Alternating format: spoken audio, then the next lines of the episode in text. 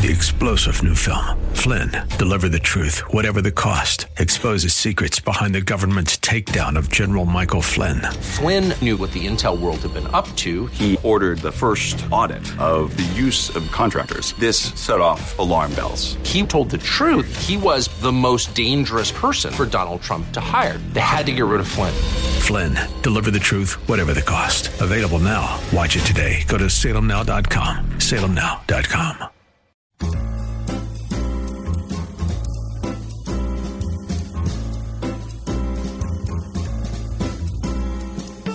Welcome to another edition of The Ride Home on 101.5 Word FM. And now here are your hosts, John Hall and Kathy Emmons. Hey, good afternoon. It is us. I'm wearing the wrong shirt. What do you mean?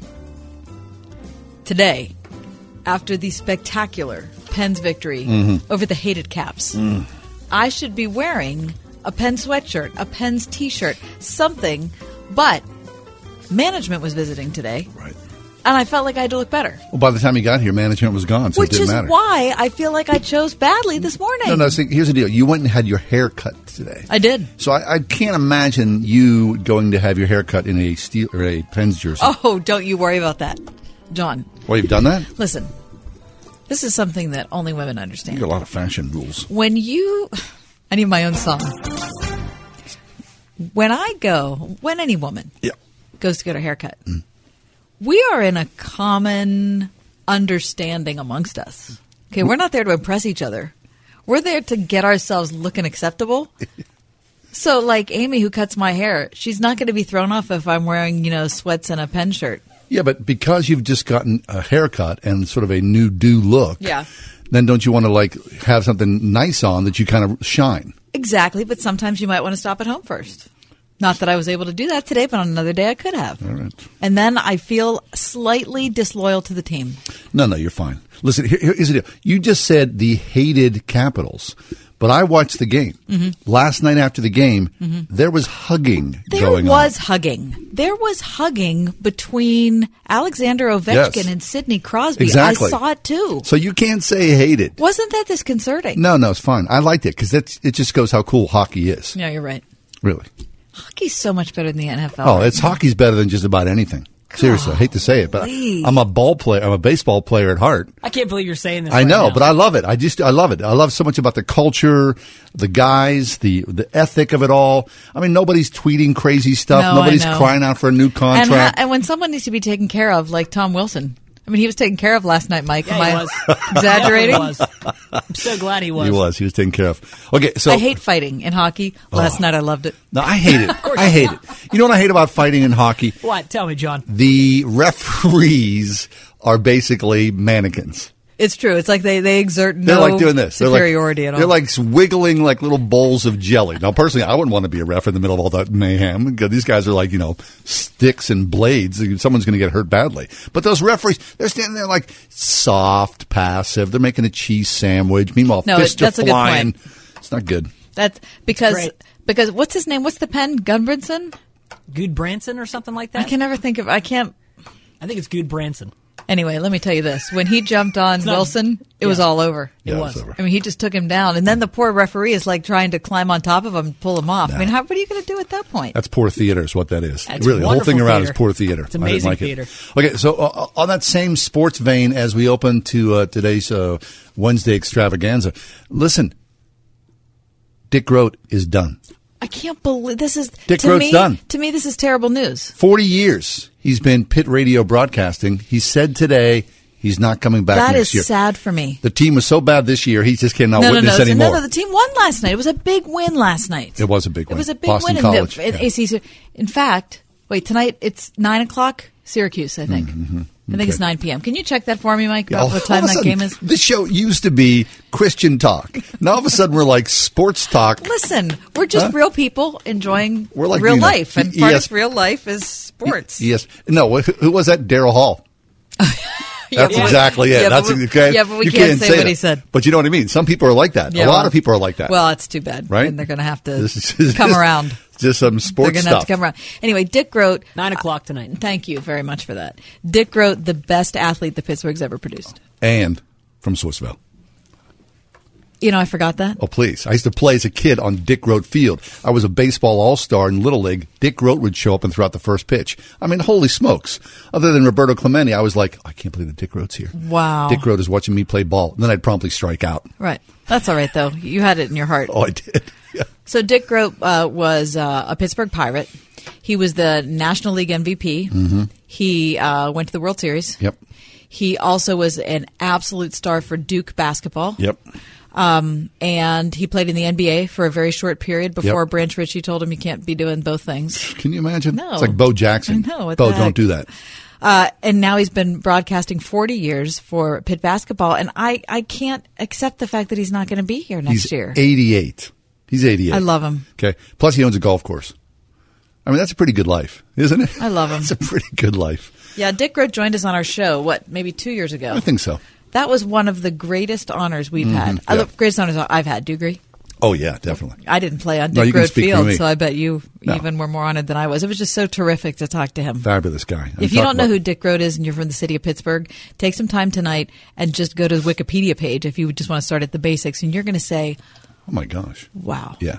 Wow." Well, congratulations on a spectacular career. Indeed. for Dick Groat. Hey, before we leave, uh, it was a big night for Evgeny Malkin last night. 1,000 points. Um, one of our favorite Pittsburgh Penguins decided to get online and offer some congratulations. Oh, okay. Should I play that now? Yeah, I was, Okay. that was the lead-in so that you could play it right then. No, no. it's- it's Start over. Start, start at the start. beginning. We 'Cause gotta you, the you beginning. didn't play it right. I mean, so geez. stop. Yeah, all of a sudden he's like getting proprietary in there. Okay, oh, can I have some direction, please? Please, go ahead. Like new Mike ever waited for direction. Let's make some space here, and then let's all have a moment of silence so that Mike can be ready and know that we're asking for the audio. Tell me when to hit play. Play. Hey G, congrats on a thousand points. Really proud of you. Happy for you. I'm still a little mesmerized how you got so many points because in practice you never score. It's always easy. It's a save after save, but congrats, bud. Marc uh, Andre Fleury. Isn't that great? Sure is. Don't we miss him? Oh my Yeah, we gosh, do. do you ever? You never score. Take a break. Come back. Bill Glaze is with us. Pastor William Glaze from Bethany Baptist Church. We're going to talk about the, the unbelievable worldwide problem of sex trafficking.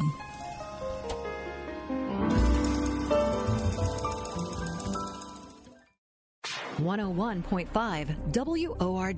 Beloved, the only source of election and predestination is the love of God. And that divine love is not changeable. Dr. Michael Youssef. Sure, we make a decision to follow Jesus. But did you know that God's decision about your salvation came before your decision? Make plans to join us this week on Leading the Way. Tomorrow morning at 6:30 on 101.5 WORD. Jen had a very busy day today. Really busy. First, she dropped her kids off at daycare. Then she had a few minutes before yoga class for a coffee. Small latte, please. And then she saved a few lives.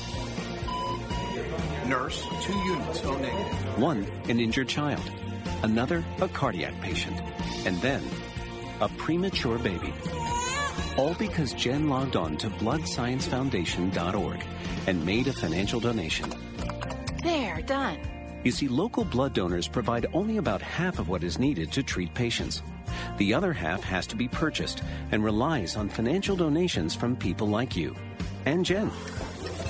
Ooh, cake pops. So, what have you done today? To make a financial donation that saves lives, visit bloodsciencefoundation.org. Blood Science Foundation. Giving from the heart. Sight and Sound Theaters presents the greatest rescue story of all time. Who exactly is he? He's a miracle worker, a healer, a prophet. This Jesus is a rebel. Everything Jesus does points to love. The original stage production is returning for one last encore season. He is alive in us, and he can live in you too. Jesus, live on stage at Sight and Sound Theaters in Lancaster, Pennsylvania.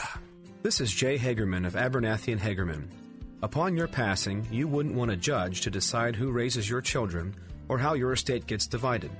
It is important to review your estate planning documents to ensure they protect what matters most. At Abernathy and Hagerman, we will work with you to establish an estate plan that nominates a guardian for your minor children and that your assets are used for your family's benefit. Judge for yourself.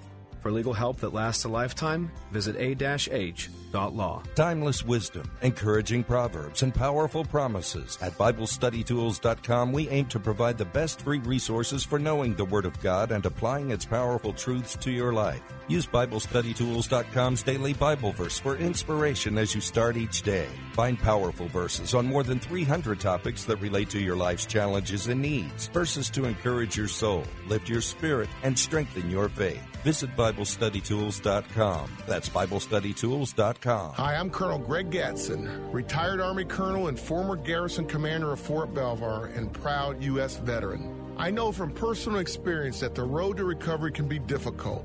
If you've recently filed a VA disability claim and have to attend a VA claim exam, you've likely got questions. Search compensation and pension exam on va.gov for the answers you need and the benefits you've earned. Your VA claim exam. Know what's next. Brought to you by the U.S. Department of Veterans Affairs.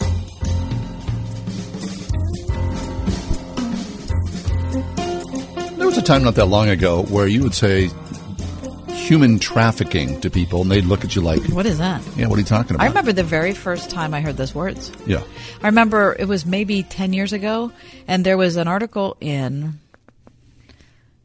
I want to say it was the Atlantic, but I could be wrong about that. And it was about the uh, building of Dubai, the city. From you know it being a desert, Right, to its Uh, glorious growth. exactly, and how much of the building of Dubai was human trafficking. I had never heard that term. I didn't know what it meant, and I read that article. It was very long, and I remember as soon as I finished it, I went back and read it again because I thought, no, wait a minute. How can that be? Right. So people are are lured into a different country with promises that aren't kept, and then once they get to the other country, their passports are confiscated. They're stuck. They can't do anything, and they end up in work that was nothing like what was represented to him to them, and they've got what their future has ended. Right. They are someone's property. Right. You stay here. I mean, it's shocking the numbers worldwide. Millions and millions of people Mm-hmm. right now at this moment as we speak are held in human trafficking. And of course, post Super Bowl, the Robert Kraft story brought it all perhaps even more more into focus than it might have been before because he just won the Super Bowl and because he's a, a multi-jillionaire and because he was, you know, paying 50 bucks or something to be sexually serviced by some girl who was less than 20 years old. Right. So, uh, as we talk about this, we know that our, our good friend William Glaze, who joins us from Bethany Baptist Church, anchored in Jesus, heard Monday through Friday here on Word FM at 7 p.m. Uh, Pastor Glaze, welcome. Uh, this is of particular interest to you as well, human trafficking. Right, and I appreciate you uh, giving me time to come on and talk about it. You know, I, I listened to uh, your program, and I've heard uh, some very compelling guests that have uh, that have been on there, and, and and you know, just listening, you know, to guests on your show, you know, my heart has been uh, riveted, and you know, uh, we have a counseling ministry at our church. And one of the things that we're trying to do is bring awareness to uh, this issue of human trafficking. Trafficking, you know, realizing that you know people who are you know in this, and especially when they come out of it, you know that they're going to need counseling, and, and so we want to you know provide biblical counseling for them. Right. You know, oh, Bill, are you, I'm sorry, Bill. Are you, are you saying that people have intersected with you already at Bethany Baptist, victims of human trafficking? Well, we've had uh, you know uh, people come and do uh, presentations, and you know we we counsel people of all different uh, problems, and you know I, I don't know if we specifically have dealt with that, but I, I do see that being on the horizon Yes, as yes. coming uh, something that we're going to deal with. And and you know when you look at human trafficking, it's it's nothing but you know a form of of slavery. You know, and when you you know just just think about the comparisons between you know the old slavery and and and present day slavery. You know, when you think about you know old slavery, you know there was legal ownership of human beings as property, right. and and today you know there's no legal ownership. You know, it's uh, you know you just get people, and and as Kathy had mentioned earlier, you know you you get them, you you know you take their identity away. And then you know they're, they're struggling, you know, to make it and, and actually become dependent on the, the people who are seeking to do them harm. And so, you know, really, it's it's it's just a a form of modern day slavery. And you know, we think that you know here in America that you know Abraham Lincoln you know, with the Emancipation Proclamation that he abolished slavery, and, and he did, you know, for you know people of color. But there's another form of slavery that's taking place today, right here in America, and, and sadly, right here in the city of Pittsburgh. It's shocking. I mean, when it, when it hits the news cycle, and of course, it, if you paid attention, I'm sure it's on the news cycle almost every day. But especially, you know, as Kath said, you know, you're following along, and there's Robert Kraft, who's a multi, multi, multi millionaire, and uh, I mean, goes into a, a massage parlor and has himself sexually serviced by a young girl held in sex slavery, which is part of the pipeline of you know human trafficking. So, so there it is. I mean, and it reaches all economic levels. Right. It's the not horrors. like it's not like it's something that's held off to the side in you know secluded communities. Right. I mean, if Robert Kraft can find it, anybody can. exactly. Right. You know, and the sad thing is, uh, and you know, with with all the guests that you guys has had on, you probably have heard this somewhere along the line. But you know, I heard somewhere that you know the United States is the biggest uh, consumers as far Yeah. as you know this whole issue of human trafficking. is Yeah, concerned. because we we have a pornographic culture, right? We have decades and decades of people being able to look at anything they want online, and so it shouldn't be any surprise to us that people want to do stuff in person that they've been looking at for years, and they have to find somebody willing to do it with them, and there are going to be few people who are going to do that willingly. Right, and you know, and, and and the thing is that they're doing it against their will. You know that you know these people that are going to these places are finding people that you know it's not their will to do it. You know that they have actually, you know, as we're talking about, been enslaved, and and so you know it, it it's just you know you begin to objectify people, and to me that's you know that's that's the sad thing. You know, even you know as you talk about uh, people with a lot of money that find these places you know they they are they at that point you know you can be you know the greatest owner or you can be the greatest politician or movie star. But when you go in situations like that you know you really just objectify people. And you know I, I think that you know when we look at the bible you know you know the bible says that you know that people are created in the image of god and so, you know, we are taking people that have been created in the image of God, and, and we are uh, causing them to do things that, that further mar the image that those individuals have. I'm into that. So, uh, Pastor, at uh, Bethany Baptist, you're about to launch something. Please tell us about this. Uh, we're having a uh, biblical counseling conference on human trafficking, and uh, it's going to be on March 30th, uh, 2019, from 8:30 to 3:30. And our kickoff speaker is going to be Mike Tomlin, the coach of the uh, Pittsburgh Steelers. And uh, you know he he is a fantastic guy. You know dealing with you know this whole issue. You know he's a part of a, a operation uh, called R O U R Operation Un- Operation Underground Railroad, and these guys are a combination of uh, law enforcement and Navy SEALs, and they go undercover, you know, in in places, and and they you know get these people involved in the human trafficking.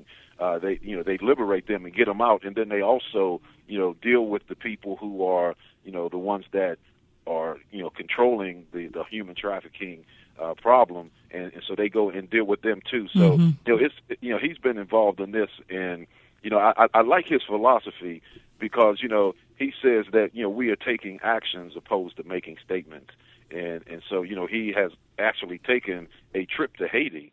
You know where you know he was a part of you know the organization where you know they were dealing with human trafficking. So you know he really has a heart you know for this issue, and I think you know as a result you know he's gotten a lot of the uh, Steeler organization involved in Right. And I appreciate his perspective. Let's actually do something. Yeah. Right. Let's not We talk, just talk, hear, let's just not, you know, find out, you know, how people feel about it. Let's actually do something to stop this. Right. You know, and, and Kathy, that's why I think that uh, as we move ahead, that you know the church, I, I think for the longest time, you know, kind of turned a blind eye to it. But you know what I'm seeing now is that there are more organizations, you know, more Christian organizations that are getting involved uh, in this, and and I think that you know when when the church gets involved, that they bring a perspective, and, and you know I thank God for anybody you know who is involved in trying to make a difference in this area. But you know I thank God for the church because I think that they bring that that perspective, that God perspective in things. You know, because if you look at a lot of people that have been caught up in, in, in trafficking, you know, one of the things that they don't have, they've lost that sense of community. You know, they don't mm-hmm. know what community looks like. And so I think that the church has to be there, you know, to first of all, you know, pray and minister to them in whatever way they can, but also you know provide that opportunity for community so that people caught up in this can see what real community looks like to see what real family looks like. You know a lot of people that are involved in human trafficking you know they they grew up in families where they were abused and uh, they didn't have healthy families. And and so you know they kind of you know were runaways or you know just out there in the streets and you know somebody capitalized on them and, and and so they didn't have that sense of family and i think that this is where the church uh, as we become more aware and become more involved that this is where we can make a difference you know in people that especially want to come out of it Nice. From Bethany Baptist Church, Pastor William Glaze is with us. So, Bill, the dates for the event, March 30th, you said? Yeah march uh, 30th uh, 8.30 to 3.30 p.m Very nice. And so, uh, of course, Mike Tomlin's going to be there, but you'll have a host of other speakers that day. What about information about uh, the, the larger picture and sign up as well?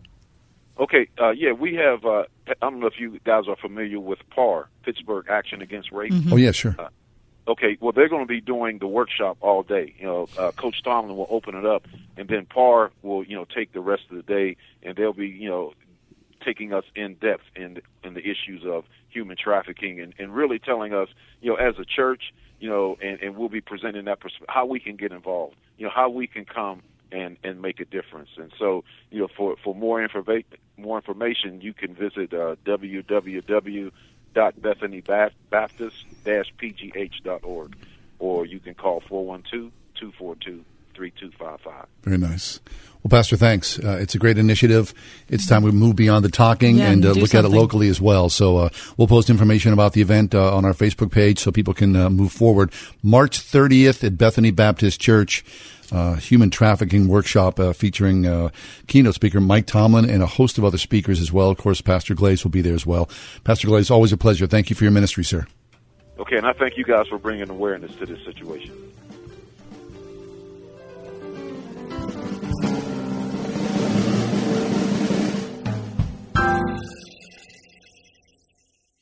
Extreme Car and Truck in Bridgeville has everything you need to protect your car or truck all winter long. Say goodbye to winter grime with an extreme detailing to help preserve the life and look of your vehicle. Got a new car? Protect your investment with TST Rust Remedy, the most effective rust control system you'll find anywhere. And spray on bullet bedliners offer extreme protection tested in the most extreme conditions known to man. Call the Extreme Team now at 412-257-1006 or visit extremetruck.net. 412-257-1006, extremetruck.net. Coming to theaters for three days only. Patterns of Evidence, the Moses Controversy. The Lord said to Moses, Write this in a book. A new documentary follows investigative filmmaker Timothy Mahoney's faith affirming journey throughout the Middle East in search of scientific evidence that Moses wrote the first books of the Bible. So the question is Is the Bible a literal story of God acting in history?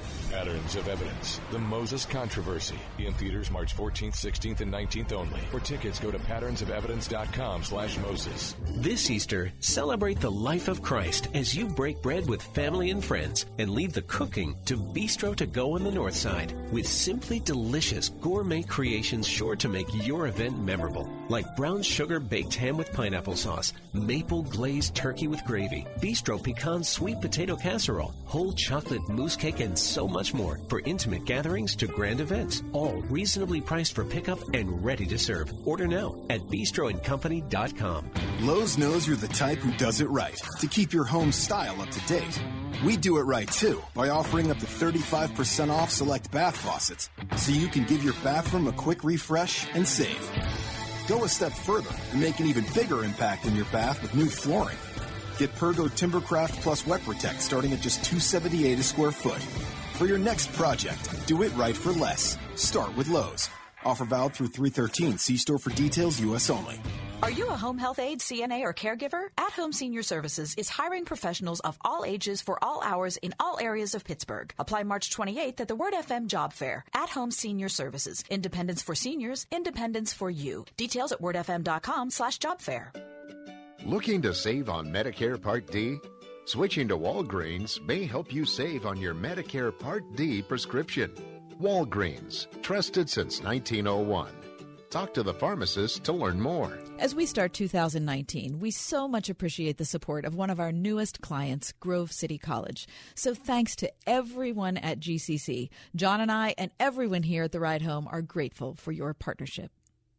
Hundreds of ministries have discovered the success of a partnership with OnePlace.com, the largest online Christian broadcast platform on the web. Here's Greg Laurie. By partnering with OnePlace, we've been able to expand our online ministry in a way that complements our current web strategy for maximized outreach and impact. And Dr. David Jeremiah. Many of the new listeners we reach here each day through OnePlace are now faithful ministry supporters. Introduce your ministry to our audience. Visit us at oneplaceradio.com.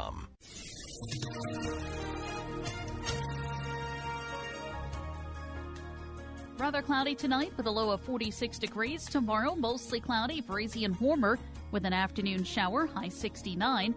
For tomorrow night, we'll have a couple of showers around during the evening, along with a gusty thunderstorm, the low 54. Then for Friday, intervals of clouds and sunshine, staying breezy, high 58 degrees. I'm AccuWeather meteorologist Danielle Niddle on 101.5 Word FM.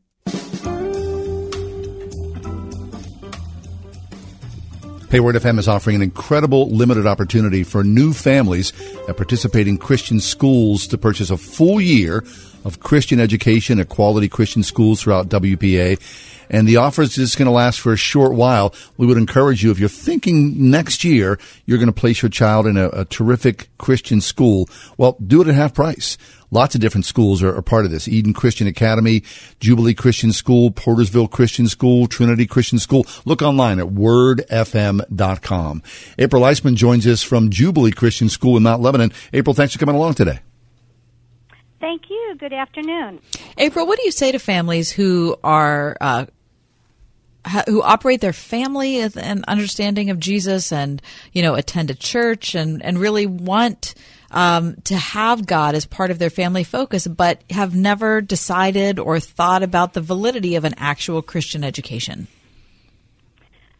Well, Kathy, I think that our society has changed so much, uh, even within the past five years, that a Christian education is so very important.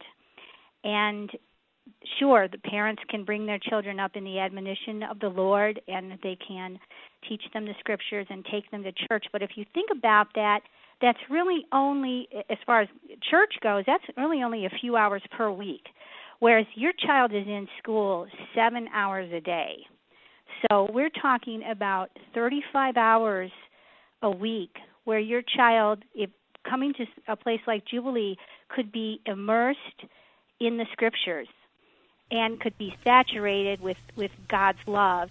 And it, this could permeate to every aspect of their lives. So I think it is as imp- so important now, even more important than it was a few years ago. Yeah, I agree. Uh, both Kath and I, uh, April, our kids have, have spent time in Christian schools, and it's well worth the investment. What I loved is our, our children were in Christian schools. Uh, they were at uh, Pittsburgh Urban Christian School and at Trinity Christian School. Is that the integration of the the lesson plan and the Christian faith are together as one. So whether it is science, whether it's you know whatever it is, the Jesus is throughout that thread, and to me that was really valuable, especially you know at dinner time conversations. Hey, what was it like at school today? You know, all those things were present. It it really helped engage and embolden our family in their walk. Right. Exactly. Exactly. A lot of people think oh, I'm, I'm going to send them to a Christian school and they're just going to go to a Bible class right. and they're just going to tack on a Bible verse somewhere here or there. But that's not the way it is. It's just as you just you just as you explained right there. It's it permeates everything they do. For example, we're doing an all school unit right now, China. Every single student in the school is studying China and they're studying essential questions. For example, how do we see God's plan of redemption in China? So that that is just you know one example of how we do that. Fabulous. Okay, so the half price tuition is for a new family. So a family who's never attended Jubilee Christian School in the past, they uh, they uh, look online at wordfm.com. They see all the different schools, but I mean Jubilee here we are. You know, it's right over in Mount Lebanon. That's real close here into the city of Pittsburgh. Many many thousands of families are accessible to Jubilee Christian. So April, uh, half price. It's a good deal for everybody, isn't it? Yes, definitely. You. Um, we have two left. We had three, and one person's already taken one for next year, planning ahead here, which is great. but we still have two of those left. So definitely come to our school, come see what it's all about. Right now, you'll see a bamboo forest in one classroom, Nice. so that would be a great time to come. Excellent. Um, but I think, yeah, Jubilee is a, a wonderful school. It's unique in many ways because of not only the biblical integration, but because it's thematic. Whereas the, the teacher will have one theme throughout all the disciplines. Outstanding. Okay, so take the opportunity. Take a visit to any of the Christian schools. Right now we're talking with April Icsman. She's the principal at Jubilee Christian School in Mount Lebanon, PA. Take a chance and uh, go visit the school yourself. See firsthand what it's like to be a child in an all-enveloping Christian environment to see God in work in the educational system, change the life, that change the heart of your child by enrolling your child in a Christian school. Half price tuition for a limited time only. WordFM.com is the place to go. April, thanks so much. We always appreciate you being with us here to talk about the value and the quality of Christian schools.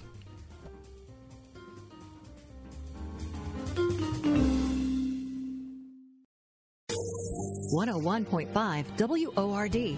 Coming up on Insight for Living, Chuck Swindoll poses convicting questions. How much effort have you deliberately put forth over the past, let's say, three months to help one other person get free? That's what the grace of God is all about. We're talking about the Grace Awakening, weekdays with Chuck Swindoll on Insight for Living. Tomorrow morning at 8 on 101.5 WORD. Oh, wow! It can't be. Oh, yes, yes, yes. Oh, where have you been?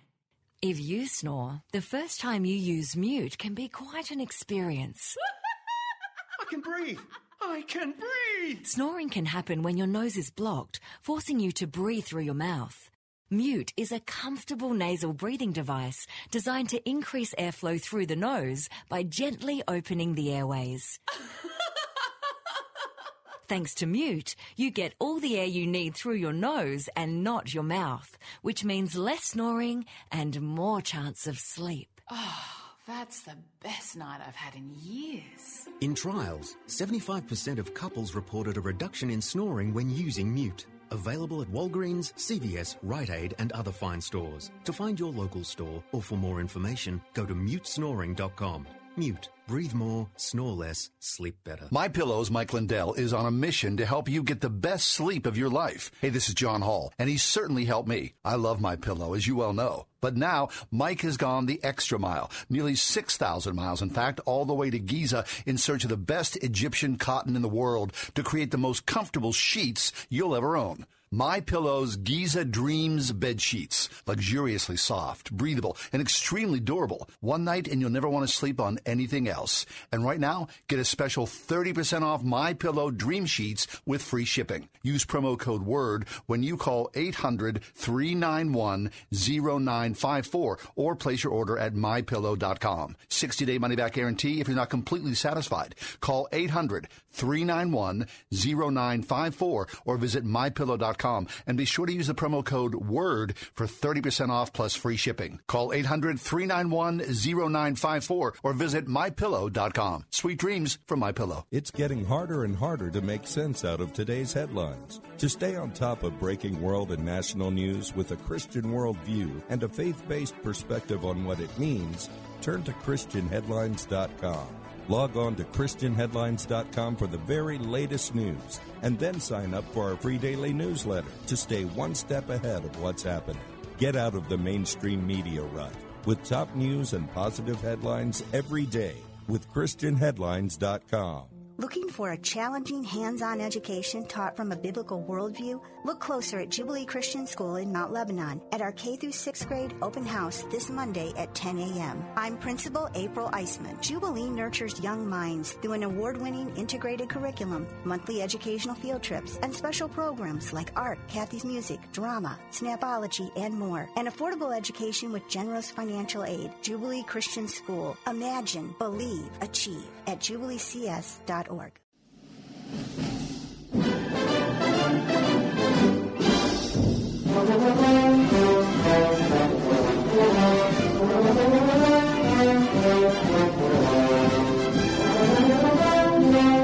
Ah, yes, those 76 trombones. I love this show. Hugh Jackman.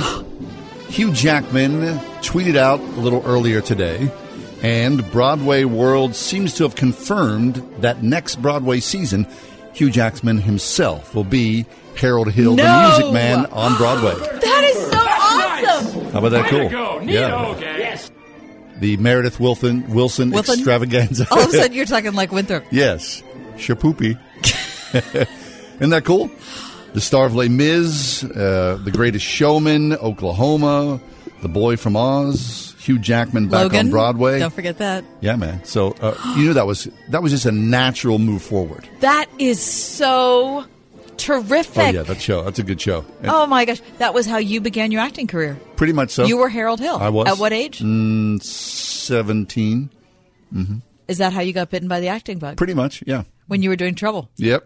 right here in River City, the capital T that rhymes with P that stands for pool. Our children's children can have trouble. hmm So Hugh Jackman, that's the Harold Hill you want to see. Wow. Yeah.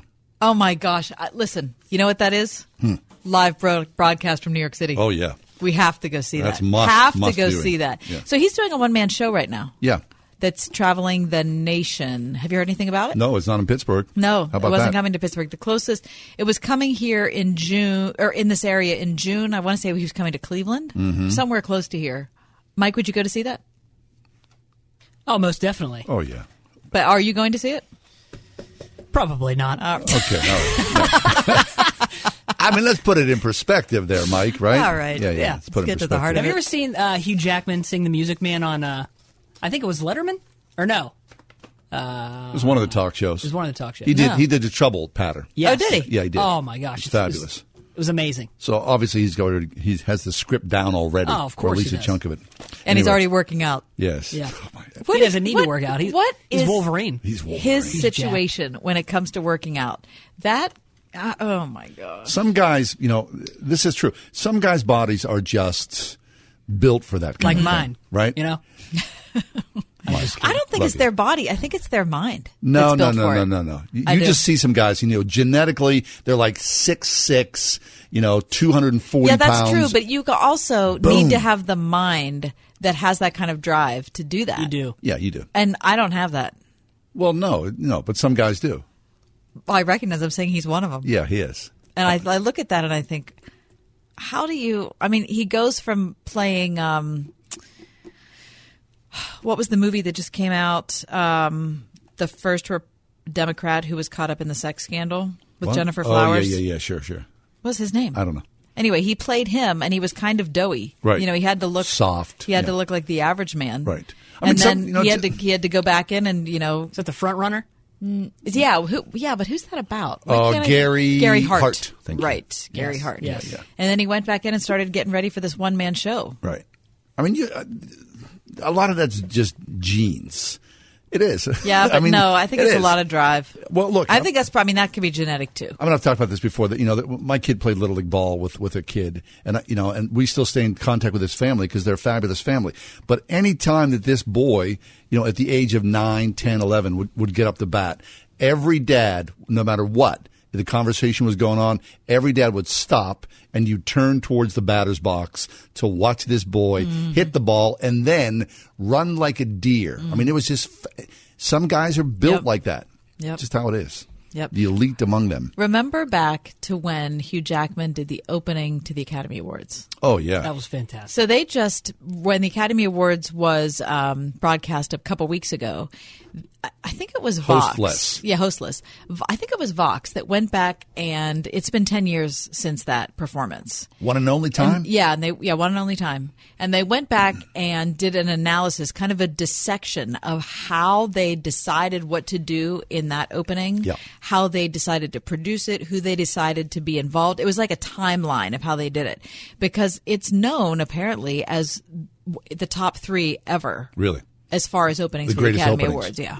Billy Crystal's in there as well. Billy Crystal is in there. Yeah. Who else? Um, I don't remember who the third one was. Might have been Johnny Carson. Uh huh. Wonder why? I mean, because you know, in the old days, those guys would just kind of stroll out on stage and Right. one quip after another. This one took months and months Oh, of I'm planning sure. because it had so many people in it, and he was doing you know a, a song for every movie, and Right. one of the movies, The Reader, no one had seen, and he hadn't seen it, and nobody who was writing his jokes had seen it. Funny. That was very funny. It's good. Yeah, okay, so Hugh Jackman back on Broadway next year as Harold. And there's going to be a part two of uh, The Greatest Showman. Really? Is there? Mm-hmm. Yes. Okay, that's okay. It's okay. It was Oh, fine. my Oh, my gosh. gosh. Don't Sean, even have this whoever you- conversation with Oh. me again. Oh, how many times It's fine. did you see it in the theater, Mike? Once. Probably like three times. Oh, you mm-hmm. did I not. saw it five times. Would you quit sucking up to Kathy Evans? Yeah, what no, what are you saying? I don't I'm even not sucking up to I don't Kathy. even Oh, see on. movies, and I saw it five times. Five times in the theater? Can you that's believe I did that? Yeah, that's it a little much. so No, it was Right. great. It's worth it. Would you say to your husband, "Hey, I'm going to go out and see Hugh Jackman again. Just want to go see Hugh." No. I brought him and I thought, okay, this is interesting. Now, I didn't want to tell my husband that he had to love it. Mhm. I looked over at the conclusion of the film. He's crying. Yep. I was like, I love him. Oh, I love you. softy. I'm so glad I married you. It's a man with good taste. That's right. That's good. Okay, hey, um, the quality of living city is uh, is out. Quality of living. Yeah, no, we you know Pittsburgh. we just talked about yada, the livability index yesterday. Pittsburgh was number eight. Yeah, well, this is the international Oh. quality of living city rankings. Now, the, the bad news is, the sad news is So Pittsburgh's not number eight. that no American city hits the list until 34. Oh. 34. So there are 33 more livable. What's Yes. it called? Uh, Livability. quality of living. Quality of Right. living places. Yes, based upon uh, you know the usual sort of standards of cost of living, Okay. beauty, employment, all those different things. Okay. Um, let me see. I, I guess that So there are 33 places in the world that are a heck of a lot better for you to live in than the United States. well, other cities. They're saying that's all they're saying. Uh, let me start with. Um, oh, this is good. Uh, I'll go to like the seventy fifth best city Okay. to live in is Budapest, All right. and then it goes you know down the list. Dubai. Are we going up or down? I'm going down. Detroit. Wait, we're going not- down to 100? No, no, I'm going down. I'm going down to one. Oh, okay. Yeah. I didn't know which way when you're talking. Yeah. Listen, I'm going Mike. down to one. Okay. Uh, Detroit comes in at 72. Detroit beats Budapest of all places. That's not. That does not mean something good for Budapest. No, huh? Hong Kong is 71. St. Louis is 70. Miami, look, Miami's a beautiful. Miami's 66. L.A. is 60, uh, 65. Can you imagine having to live in LA? No. With all that traffic. Never. How could you ever do that? Dallas is 63. It's a big, here we are. big- Here we are. Okay. Pittsburgh, Yeah. 59. 59. 59. Followed uh, in, in descending order, Osaka. Okay. Rome is 56. Wow. Yeah. More livable to live in Rome. I mean, but look at what you get to look at every day. Yeah, yeah. I mean, I love Pittsburgh, but can you imagine if you got to live in Rome? Okay, this is painful. Philadelphia is 54. No. That's not right. That That's, is that's fake news. completely wrong. This is a bogus survey. This is also painful. Chicago's 49. New York City But they is don't take into account crime, I guess. Mhm. Seattle 46. Look at how much it rained. Okay. Uh, how about this? Paris 39th. Honolulu 37th. 7th. We're back to Winthrop. Correct. a little problem there with a th today. What's going on there? Okay, maybe I better drink a little little water here. Uh, anyway, uh, we, we got Paris is in the 30s. yeah 39th. All right. Mhm. How about if we go from uh, the top 10? I'm ready. Okay. okay. What's number 10? Basel, Switzerland. You know, that's a very beautiful I'm sure. place. Followed by at number nine, Geneva, Switzerland.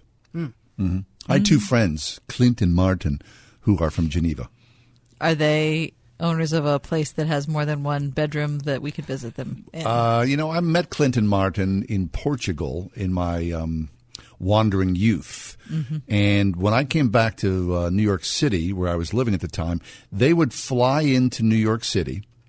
I'm sorry, they would fly into Chicago, buy a car, and make a counterclockwise circle around the United States. Then they would arrive in New York City some months later, knock on my door. John, John, good to see. Then they would stay for a couple of weeks. They introduced me to steak tartare, which I did not like. Uh, then they would say, John, we're leaving now. Here's your car. And they would give me this old beater car. Twice they did this. Clinton Martin gave me a car, which I was then responsible for without any paperwork whatsoever.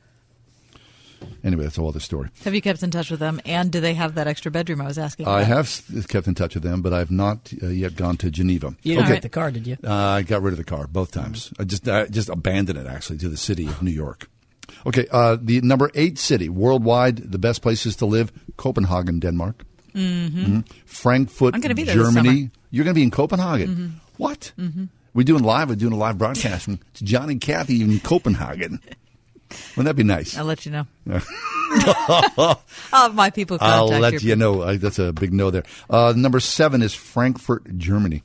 Okay. Number six is Dusseldorf, Germany. Would you really want to live in Germany? What, what do you mean? Why, why not?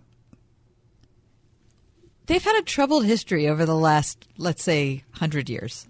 Well, they've been pretty good on the last, you know, since the late 40s. I'm just saying, if you're like looking around the world, you say I'm going to settle somewhere. I don't know if I'd settle there. The top two cities in the top two, two of the top cities. What? Uh, look, wait, uh, further down here, uh, Dusseldorf, Auckland, New Zealand is number. Mm. mhm. Mm-hmm. Uh, Munich, Germany. What's the deal with the Germans? Mhm. Okay. They know how to run a city. Have you ever been inside a BMW? Again, troubled history. well, what's past is past. Okay. Okay, cut them a break. Who wrote this article? It's not. It's not an article. It's the quality of living rankings worldwide. I think a which, which includes Exactly. over includes over how many cities here? I think there's over 200 cities. Is it? Jeez. And the- 231. you and know the, what German worst, ones are all in the top ten. by their yeah. ranking, you know what the worst city to live in? 231. Uh, Newark. Should be Philly. Baghdad. Oh yeah. Mhm. Well, yeah, that Yeah, makes yeah. sense. Okay. Uh, Makes Newark feel better. the, the number two city worldwide, Zurich, Switzerland. Well, Switzerland has hit it big. Yeah. The number one city for the 10th year running. Okay, number wait. one. Is it in Germany? it is not. Okay. But it's close to Germany. It's close to Germany. Mm-hmm. It's um, it's in Austria. Uh, that would be correct. Oh, Mm. oh, is it where the, the Duomo is? Vienna, Yeah, 10th year, really, the number one city in the world. really to live in. Yep. Vienna, Austria. I mean, I'd love to visit there. I wouldn't have thought that it would be great to live in, but now perhaps I should reassess. Isn't that nice? Like I'm looking around the world to try to settle. Good Wouldn't that vacation nice? there, Kath. It'd be nice. I like to vacation. What, what is it, Airbnb? Yeah. I wonder how international Airbnb works. I don't know. You're taking a little risk. My friend just got back from Ireland a couple weeks ago, and she did an Airbnb in Ireland. In Ireland? Yeah. She, And? worked, she said it worked. It was fine. It worked out great. I would love to be. Have you? I would. Wouldn't you love to go to Ireland? I would love to be. Of course, but Oh, I'd rather I- I'd rather go to Vienna. No, I'd be happy to go to Dublin. No, I'd much Dublin. rather go to Vienna. Have well- you been to Vienna? Because you've already been there. No, You weren't. never. I am so happy that No, there's I'd a place to. you haven't been. I'd love to go there. Because you've been all sorts of places, yeah. John. Just living, you know, vicariously. Right, right, right. Okay. And you got anything else? Well, I have a lot of other things. What but do we you need got? to take a break. Wait, Mike's giving me the peace sign here, which No. means two fingers. Two fingers coming our way. So we got some time here. All right. Well, tell me about. There's a new study that U.S. churches aren't growing. Oh. I heard that. Oh, yeah, it's coming up. Uh, Where is that? Yeah. Oh, sorry, hold on. Let me just lean over. I'm going to leave the microphone for one second. Here we go. Ready and go. I can't find it. Okay, great. wait, wait. Oh, wait, there it is. It's in my hand. This is rich and compelling. Yes. Welcome to 101.5 WORD. Okay. Uh, new research from Lifeway.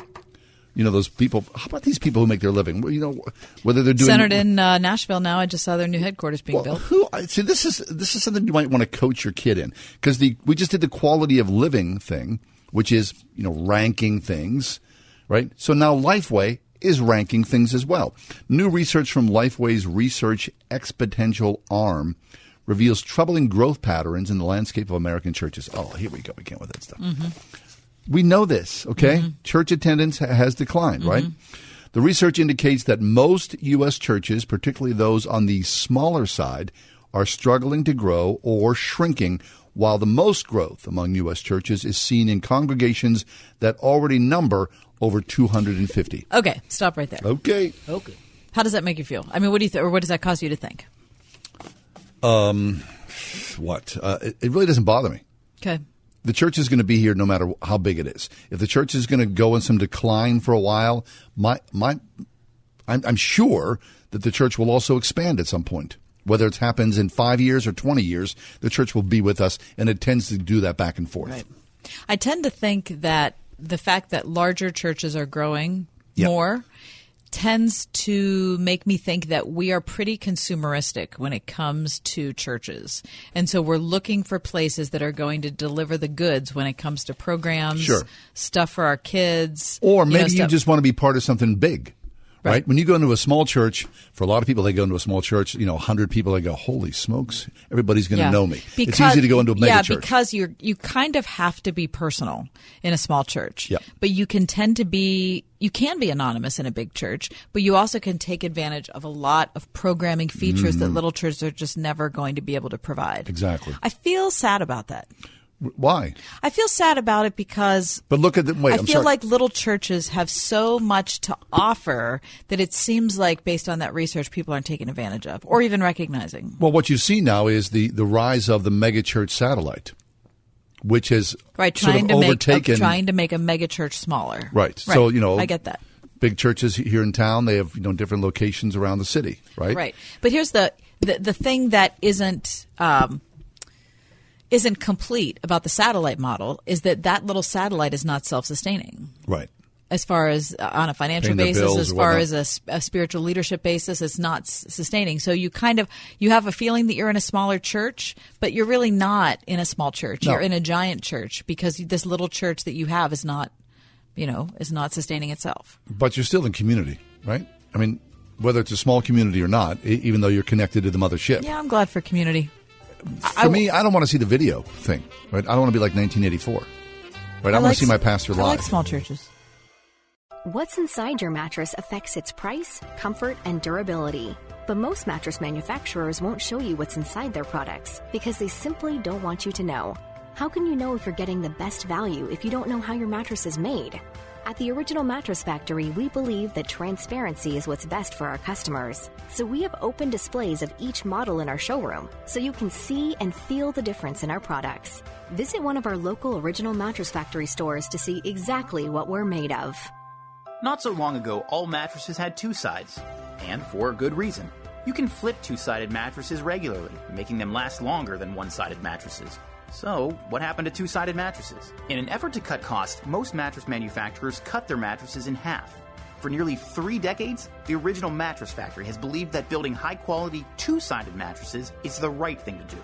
Visit us in one of our stores or at originalmattress.com to see how our, products are built right and built to last. Dentistry isn't what it used to be. It's really come a long way. Stock Family Dentistry's Dr. Megan Stock. The pain management techniques, the comfort that we can offer now really make it a much more pleasant experience. We have a great team. They really help to put a patient at ease. Dentistry, in my opinion, shouldn't be a fear inducing experience. And it really, I think, goes a long way for patients when I'm able to develop that one on one relationship with them. On Perry Highway in Wexford at stockfamilydentistry.com. Ladies and gentlemen, are you ready for the only $5 meal worthy of your appetite? Wendy's Giant Junior Bacon Cheeseburger Meal. Our classic Junior Bacon Cheeseburger is now bigger, with double the fresh, never frozen beef and double the Applewood smoked bacon. There's nothing junior about it except the price. Wendy's Giant Junior Bacon Cheeseburger Meal comes with nuggets, fries, and a drink for just $5. Get the $5 Giant Junior Bacon Cheeseburger Meal at Wendy's. Giant Meal, junior price. At participating Wendy's for a limited time. Fresh beef available in the contiguous U.S., Alaska, and Canada. Coming to theaters for three days only. Patterns of Evidence, the Moses Controversy. The Lord said to Moses, Write this in a book. A new documentary follows investigative filmmaker Timothy Mahoney's faith affirming journey throughout the Middle East in search of scientific evidence that Moses wrote the first books of the Bible. So the question is Is the Bible a literal story of God acting in history?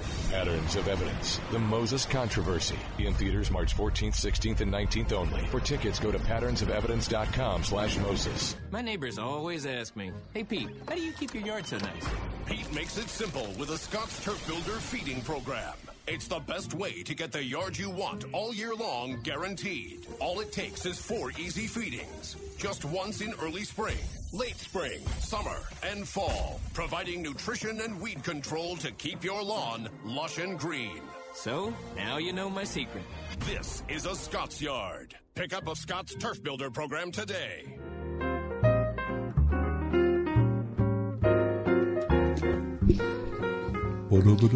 We find ourselves invested here in the ride home with whatever the national day is. You know, so it's a national you know, Pierogi pierogi day. day. I can't believe you first said pierogi.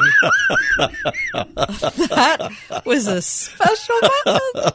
But it's not Um, National no, Pierogi it's Day. is not. it? It, No, it's National Ken Day. What if so? If your name is Ken, No, no, we've no, got a good no, friend no, no. The Ken doll is what I'm talking about, Oh, as in oh, Barbie oh, and oh, Ken. Is there such a thing like as the Ken doll anymore? Yes, John. I'm not sure about that, Kath. Yeah, I think the there- no, political is. social landscape has No, changed is, so much. I looked it up today. Who's playing with the Ken doll? Well, some people are. I don't think so. Like, can I just back up and give Oh, you some historical Go right ahead. precedent? Pressing this, hard this day in 1961, Whoa. John, Barbie's boyfriend appeared on the scene. I'm sad to tell you that he originally had felt hair. Mhm, I know that. Mhm, Okay. Mm. But since 1962, he has had the same molded cut that you're familiar with. Mm. Um, my question for you is growing up, as you did with five sisters, how many Barbies and Kens were you surrounded with? We were surrounded by voluminous amounts of uh, Barbies, Mhm. but nary a Ken. You're kidding. No, not a Ken. Ken was not there. Nope. Oh my gosh. Listen, when I was maybe in fourth grade for Christmas, Yeah. I got the Barbie condo, Yeah. Whoa. you know, and it had an elevator in it. Yeah. Yeah.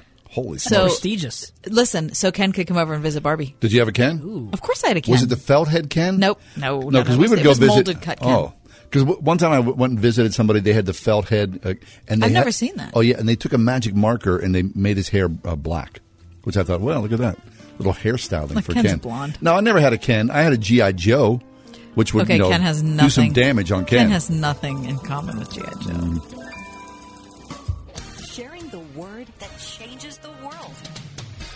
101.5 WORD FM, Pittsburgh, a service of Salem Media Group. With SRN News, I'm Keith Peters in Washington. The ayes to the right, 312. The noes to the left, 308. So the ayes have it. The ayes have it. Unlock. British Prime Minister Theresa May says Parliament will vote Thursday on whether to seek a delay to Britain's March 29th departure from the European Union. May said lawmakers are at the point where they must approve a withdrawal agreement in coming days and request a short postponement to Brexit Day or request a much longer extension from the EU to negotiate a new arrangement. The Prime Minister warned that a long extension would mean Britain would have to take part in European Parliament elections in late May. A good day on Wall Street. All the arrows were up. The Dow was up by 148 points to 25,702. The Nasdaq rose 52. The S&P advanced 19. Oil up to 58.26 a barrel. This is SRN News. Jen had a very busy day today. Really busy. First, she dropped her kids off at daycare. Then she had a few minutes before yoga class for a coffee. Small latte, please. And then she saved a few lives. Nurse, two units, O negative. One, an injured child. Another, a cardiac patient. And then, a premature baby. All because Jen logged on to bloodsciencefoundation.org and made a financial donation. There, done. You see, local blood donors provide only about half of what is needed to treat patients. The other half has to be purchased and relies on financial donations from people like you and Jen. Ooh, cake pops. So, what have you done today? To make a financial donation that saves lives, visit bloodsciencefoundation.org. Blood Science Foundation. Giving from the heart. It's so nice now that the kids are asleep. Cheers. We got the kids, our house, a stable income. Checking off all the boxes. But there's one box we haven't checked off Well, what's that? life insurance. We don't need to think about that now. We're young. That's why now is the best time. Life insurance gets more expensive the older you get. But I don't have time to do a blood test. It's such a hassle to meet with someone just to get a quote. Not with Ethos. Ethos? It's a modern kind of life insurance. You just answer four quick questions at getethos.com and get a free instant quote. No pushy salespeople. And no medical exams required for policies covering under a million dollars. You can apply online in just 10 minutes. Ten minutes. Let's do it. Hmm, but then what will we do for the rest of the night? I'm sure we can think of something. Get your free instant quote and submit your complete application in minutes. Just go to getethos.com. That's E T H O S. Getethos.com. Getethos.com. Hi, I'm John Henne from Henne Jewelers. Since 1887, my family has helped people celebrate the most memorable moments in their lives. We are rooted in faith and commit to doing the right thing again and again. We believe in the covenant of marriage and use our To Have and To Hold program to encourage couples as they prepare to spend the rest of their lives together. please stop into our Shadyside store to learn more or visit hennejewelers.com. Henne Jewelers, your jewelers for life. Robinson Township Christian School celebrates a 40 year legacy of producing college bound, lifelong learners whose lives are marked by wisdom, knowledge, and a compassion for others. At the airport area's only K 12 classical Christian school, students grow to love learning, think deeply, and communicate effectively from a biblical foundation. Robinson Township Christian School, now enrolling preschool through 12th grade at rtcsonline.org.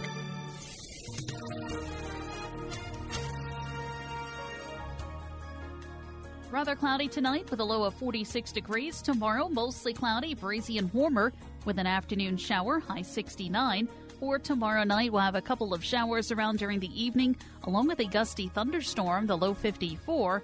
Then for Friday, intervals of clouds and sunshine, staying breezy, high 58 degrees. I'm AccuWeather meteorologist Danielle Niddle on 101.5 Word FM.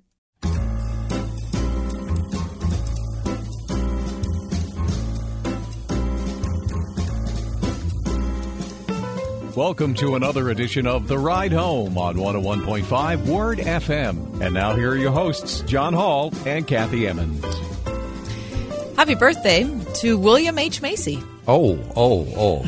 That's kind of sad. That's that's rough. William That H. is- Macy. He's oh. a star of Fargo, one of my favorite movies Oh, of all time. fabulous. Not for children. No, just a Not for fabulous actor, though. He's at. Isn't he a terrific actor? Oh, he's wonderful. Sadly, the reason his birthday celebration is ironic is that his uh, wife was arrested yesterday. And he, uh, him, I don't know why, by the hair of his I- chinny yeah, chin chin. it's interesting that he wasn't. So yesterday, prosecutors filed charges against 33 parents accused of paying anywhere between 200,000 and 6.5 million oh, dollars Oh, to have their children entered into elite universities including Yale, Georgetown, Stanford, UCLA. Also among the accused are nine college coaches who have allegedly accepted bribes in exchange for granting in all 46 people to the admissions of these elite upper tier universities. I mean, the more you talk about the I story, can't even get over it. the more bizarre it is.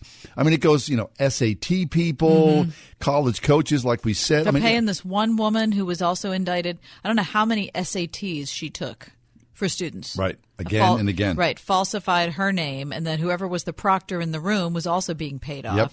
So falsified the approval of this person. I mean, it's- Andrew Lelling, who was the U.S. attorney in Boston, where the local FBI office exposed the bribery ring under the code name Operation Varsity Blue, told Variety, quote, these parents are a catalog of wealth and privilege. The case is about the wielding corruption of elite college admissions through the steady application of wealth combined with fraud. I mean, uh, when you start to read about this story, it's fascinating that people think, well, yeah, I mean, I can flaunt the rules. I, I've got wealth. I've got privilege. I can, you know, pay my way into this. So this is these are physicians, these are attorneys, these are hedge fund managers, Corporate these CEOs. are corporate CEOs, actresses, fashion designers, you name it. Yep, it just runs the gamut. And uh, the story is so bizarre it's just kind of hard with all these different tendrils to wrap your head around it. What? Who's the woman? I can never think of her name because I never watched Full House. I don't but know. the the actress from Full know. House, what's her name? Lori uh, Loughlin. Okay, yeah, Lori Loughlin's daughter is a YouTube megastar. Right. Right. And ironically, after this whole scandal broke yesterday, and her mother was uh, brought back from Europe and arrested, uh, it. That people went back and looked at one of her YouTube clips when she talked about her dad. And she said in the YouTube clip, you know, when my dad was in college, he never really went to college.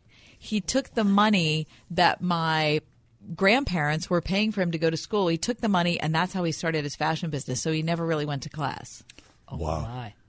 So, So this is, just- you know, this is new news, but essentially it's old news because my guess is even though this was racketeering at its, you know, worst, this entrance of people paying large sums of money to get their children into elite uh, institutions. Okay, so, so it- here's my question. There-. There's no part of the scandal that involves keeping kids in the school. Right. So if you're not smart enough to get into Yale, the point is you still have to pass your classes there. I don't know. I mean, well, what about the father? That you know that story about. Well, I don't know, but I mean, class. but he's 55 years old, so he was in you know college 35 years ago. Right, I don't know. I mean, how do you? I just I don't know how you're gonna now. not every school is of the same tier, right? So, I mean, but they're good schools. You're talking about Georgetown. You're talking about the University of Texas. You're talking about Stanford, Yale, uh, USC. You know, so they're exclusive schools, which is why people are willing to pay. But here's the deeper question to me: What is it about us that now confers some type of elite status on a person who chooses to go to a school. It's not about what you do in your career. It's about the fact that just by going, just by being accepted to Princeton, you are a certain thing. Right. And by not being accepted to Princeton, you aren't a certain thing. Well, I think it sort of goes to the, we talk about this a lot the the idea of potential. When you are, you know, you find your way into USC. I've got a friend whose son is in the film school at USC. I mean, It's a good film school. Of course, it is. So the potential of that person succeeding, right, develops into the potential of an A Mm-hmm. plus career. So someone going to USC for film as opposed to someone you know going to Robert Morris for film, there's a huge gulf between someone turning okay. the key. All right, but something's wrong with that. I recognize that not every school, school can be equal, and I'm not saying that every school should be, but I'm saying that what, in my maybe.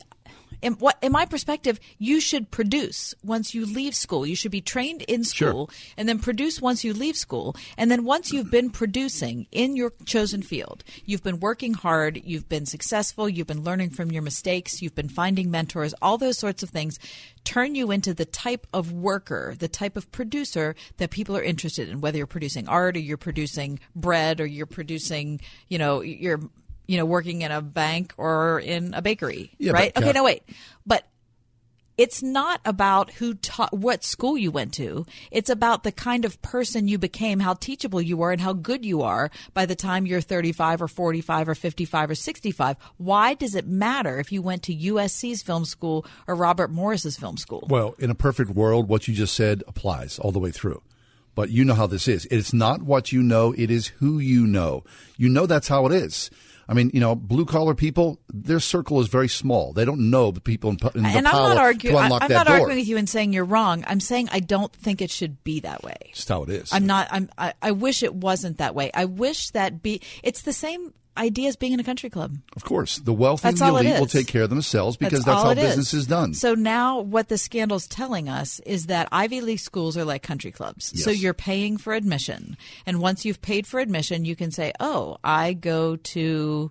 Yale, which equals I go to the West. I'm a member of the West Green Country Club. Exactly. I was reading an article even before this story But schools broke. were never supposed to be that way. Well, look, you know, when you look at affirmative action and things like that, or you know the way that s- schools have been forced to allow a percentage of lower income students with good scores into the upper echelon. Mm-hmm. And the article that I was reading was talking about, well, even though I, you know, I'm, I'm born in the inner city or I'm from a blue collar family, and all of a sudden I'm admitted to Yale or Harvard. I'm still not uh, uh, the full membership of that club because I don't have the particulars, the social capital, the wherewithal to navigate myself Right. through that. So there's still I- I'm at the A plus school, but I'm a C plus person at that A plus well, school. Well, here's the thing. I, in, in Hillbilly Elegy, uh, J.D. Vance's book that came out a couple years ago, he said Oh, yeah, when he that. got accepted to Yale, all of a sudden he became somebody. Mm-hmm. Now, it wasn't when he graduated. It wasn't because of what he learned there. It was when he got accepted. Right. It's the holding the golden ticket. Right, right. Listen, there's something wrong with that. You haven't done anything yet. Well, I don't have a problem with it. Oh, I think it's I horrible. Oh, I think it's a true. I think it's a horrible way to look because at education. it's the golden especially ticket, secondary and, education. And it's you terrible. know the, the idea of potential that may, what may happen in the next four or six years. you could everything. fail out and be a disaster. No doubt How about many that. people did you know from college who drank themselves sick, who didn't go to class, who were an absolute disaster? What does you getting admitted into a school mean? It shouldn't mean anything. You haven't done anything No, yet. it, I mean it really doesn't. I mean you, the proof's in the pudding when you graduate and then you use those tools. Right. It's not even when you graduate. I mean, graduating is good. It's when you get a job and you start doing something. To produce. That's when it starts to matter. Yeah, I think this is a shame. I don't think what it says about us is anything good. It isn't, and I, you know, you feel bad for those kids whose Who parents. didn't know? Wouldn't that be Oh my gosh! awful? Because then you're out of school. You're done. You, you think those kids are going to stick around at that university? I don't think oh, so. it's t- and a couple of those kids are sophomores or juniors. Right. You know, and that's how they, they now they know that's how they got in. Yeah. Well, the good news is their parents are wealthy enough to be able to cover the sins. Right, but so, Right. but, that- didn't but they say? too. Didn't they say to themselves at one point, "How did I get a crew scholarship when I've never rowed a boat?" Right. Well, I don't know. I mean, my kid, you know, he got a scholarship for the the organ. Hey, you know, the organ fund. Uh, just the money was available, so no one's playing the organ. You get an organ scholarship. I don't know Okay, what but that's a means. little different than saying you got a scholarship to be on the crew team and you've never held an oar. I guess, but he's never played you know, an organ either. So I, I guess you know, college is weird. Okay, well, something shaky for your kid too. Uh, then I don't want to hear John Hall implicated oh, in great! this scandal. Here comes the FBI. Hey, take a break. Come back. A very interesting, contentious conversation will take place in a little bit. We're going to talk about the Catholic Church in Pittsburgh. Bye. 101.5 WORD. Word FM has your tickets to see Big Daddy Weave in concert, and we're just itching to give them away. This itch needs special treatment. This weekend, the Word FM Music Spotlight shines on the greatest hits of Big Daddy Weave and our free Music Sunday giveaway stacks of Big Daddy Weave concert tickets, along with Big Daddy Weave CDs. Looks like we have a winner. Hear their hits. Win the tickets. Brought to you by Trinity Jewelers. Big Daddy Weave in the spotlight on the station that plays Pittsburgh's favorite Christian music on the weekend. 101.5 WORD. My dad, a hard-working, regular blue-collar guy, a Korean War vet, a Pittsburgher, a Yinzer. He married, raised a family, and gave over 20 years of his life to one company, and that company filed for bankruptcy.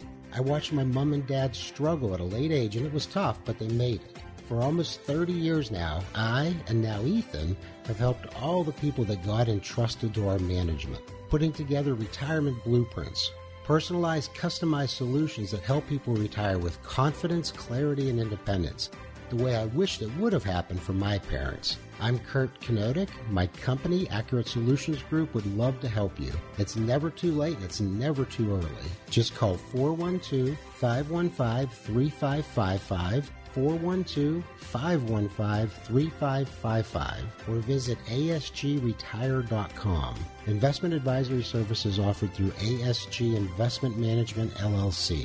Winter is a fantastic time to replace windows and doors. Energy Swings Donnie Dara on the value of a winter installation. Whenever you get windows and doors in the wintertime, it is actually a very warm installation. We take one window out at a time, you immediately put the new one in, and then most of the time is taken by finishing around the inside and finishing around the outside. And it's the same concept with a door. And prices are typically the best in the winter months. Typically, it's a slower season. A lot of suppliers have a lot of discounts. So, what we're offering right now, we have an additional $50 off per window and $250 off per door. Plus, for the loyal Word FM listeners, when you get a new entry door, you get a free ring doorbell. The ring doorbell has really been a big thing, and we give them away free with every front entry door that we install. Right now, take an extra $50 off per window when you purchase six or more, and 250 off per entry door or patio door over and above any current offers for word listeners only at EnergySwingWindows.com. Fully transparent and here to help. Qualities like these make the original Mattress Factory unique. Come see where and how we make our mattresses and compare our products to the mainstream brands. We want to help you make an informed decision, free from hassle and confusion. So when you're ready to purchase your next mattress, come to the original Mattress Factory first. Whether you buy from us or not, you'll walk away better prepared to make a smart mattress choice. Stop by one of our stores or visit originalmattress.com. Is your school a true partner in your child's education? They should be. Pittsburgh's Christian schools agree. If you're looking for a safe environment where kids can learn, challenge, and grow with highly qualified teachers who are not only caring but accessible, where academic excellence goes hand in hand with character development, consider Christian education. Right now, at this moment, local Christian schools, colleges, and universities are offering half price tuitions for first time enrollees while they last at wordfm.com slash tuitions.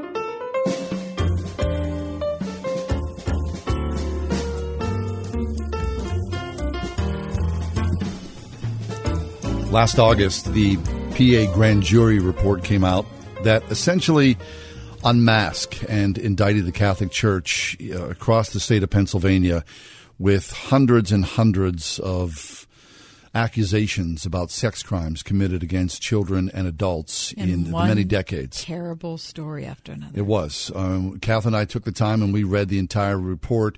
It was a heartbreaker. And especially, you know, as a person of faith and if you're a person of the Catholic faith invested in the church all these many decades in your life, of course, it broke so many people's hearts. And the, the fallout continues. Uh, people have left the church. Of course, uh, contributions have been down. There's been splinter groups. There's been letters and accusations and a lot of different things, of course, that, that are necessary to sort yourself through all this. But Kevin Hayes is with us. Kevin is the, the principal and founder of the Hayes Design Group. And uh, he's part of a, a group here in the city of Pittsburgh that has responded to the PA grand jury report. And Kevin, we welcome you to the show. Thank you very much. Good to be here. Kevin, have you been a lifelong Catholic? I have, Mhm. yes. So uh, John grew up Catholic. Um, my family was half Catholic, um, but I didn't grow up in the Catholic Church, and so John and I had uniquely different responses when we read the PA grand jury report.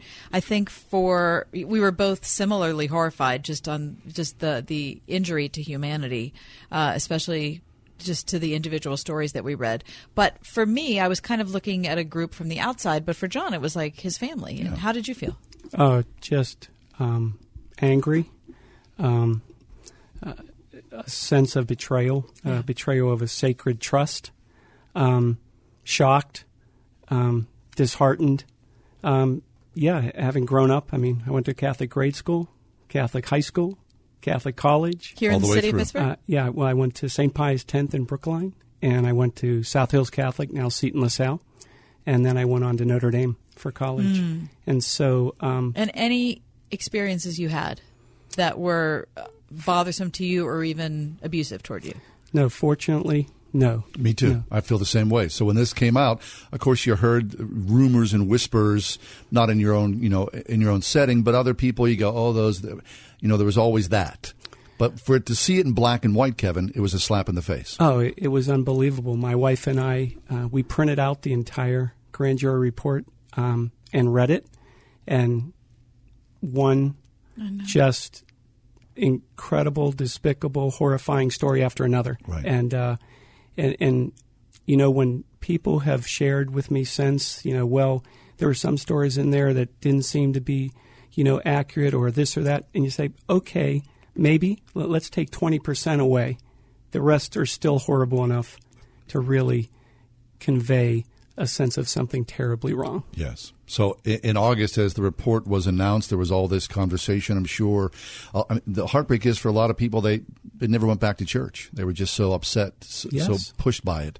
But you, uh, as a part of a, a group, Catholics for Change in our church, you assembled on a September evening, and tell us the story from that. Yeah. So again, like we be we have been talking about, my response and my reaction was similar to many many others.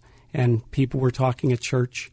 And, you know, I still go to church every week, um, and people who are going to church and other friends that I have, you know, we were reaching out to each other. What do you think? What do you think? And so we said, you know, I think it's really important for the laity, you know, the people that are not a part of the clergy or not a part of the hierarchy to step up and do something. And so we belong to St. Thomas More Parish uh, in the South Hills, and we organized a listening session um, where 200 people came and So the shared their- laity the laity organized, organized that. Okay, so that was not a priest led effort. Okay. It was not a priest led effort, and we invited everybody that we could to come, and we had over 200 people that night.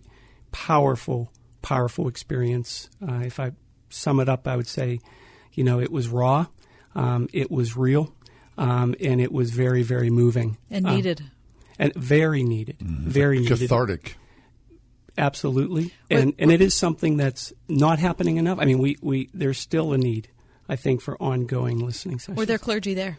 There were. Yes, we, we did invite clergy to come to just listen um, and not to lead, but to listen. And yes, they, they were there. That's good. So then you met again. Yeah, so then what we, you know, after that, people said, well, well what's next?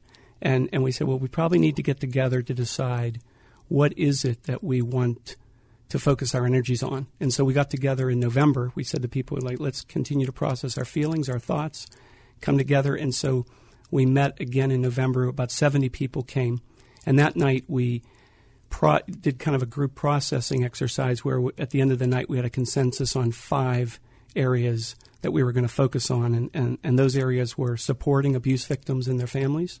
Um, it was financial transparency, increasing that, reducing clericalism uh, in the church, and increasing lay oversight in diocesan functions, and then also strengthening and diversifying the clergy. all those excellent endeavors. So then you got together and thought, to do this, to do these five things, we need to reach out to Bishop Zubik.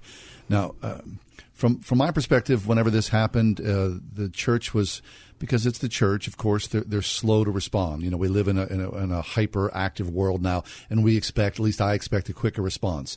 And, you know, and the church, for better or worse, does not hew to that uh, sort of activity. They go about things at their own pace. But when Bishop Zubik did respond, I was disappointed because the tone of his letter to me seemed to be legalistic, as though they were just covering their bases again, as though a lawyer had written the note. And I, I was hoping for some emotion, but there was none there. And, and you're referring to the pastoral letter that was just released? Yes. No, the, I think initial one. Initial one, yes. Oh, the initial. Yeah, right after the grand jury report. came Yeah, out. I, I think I'll try to be as fair as possible. I think that it hit everyone, including the bishops, including the clergy, um, very, very hard.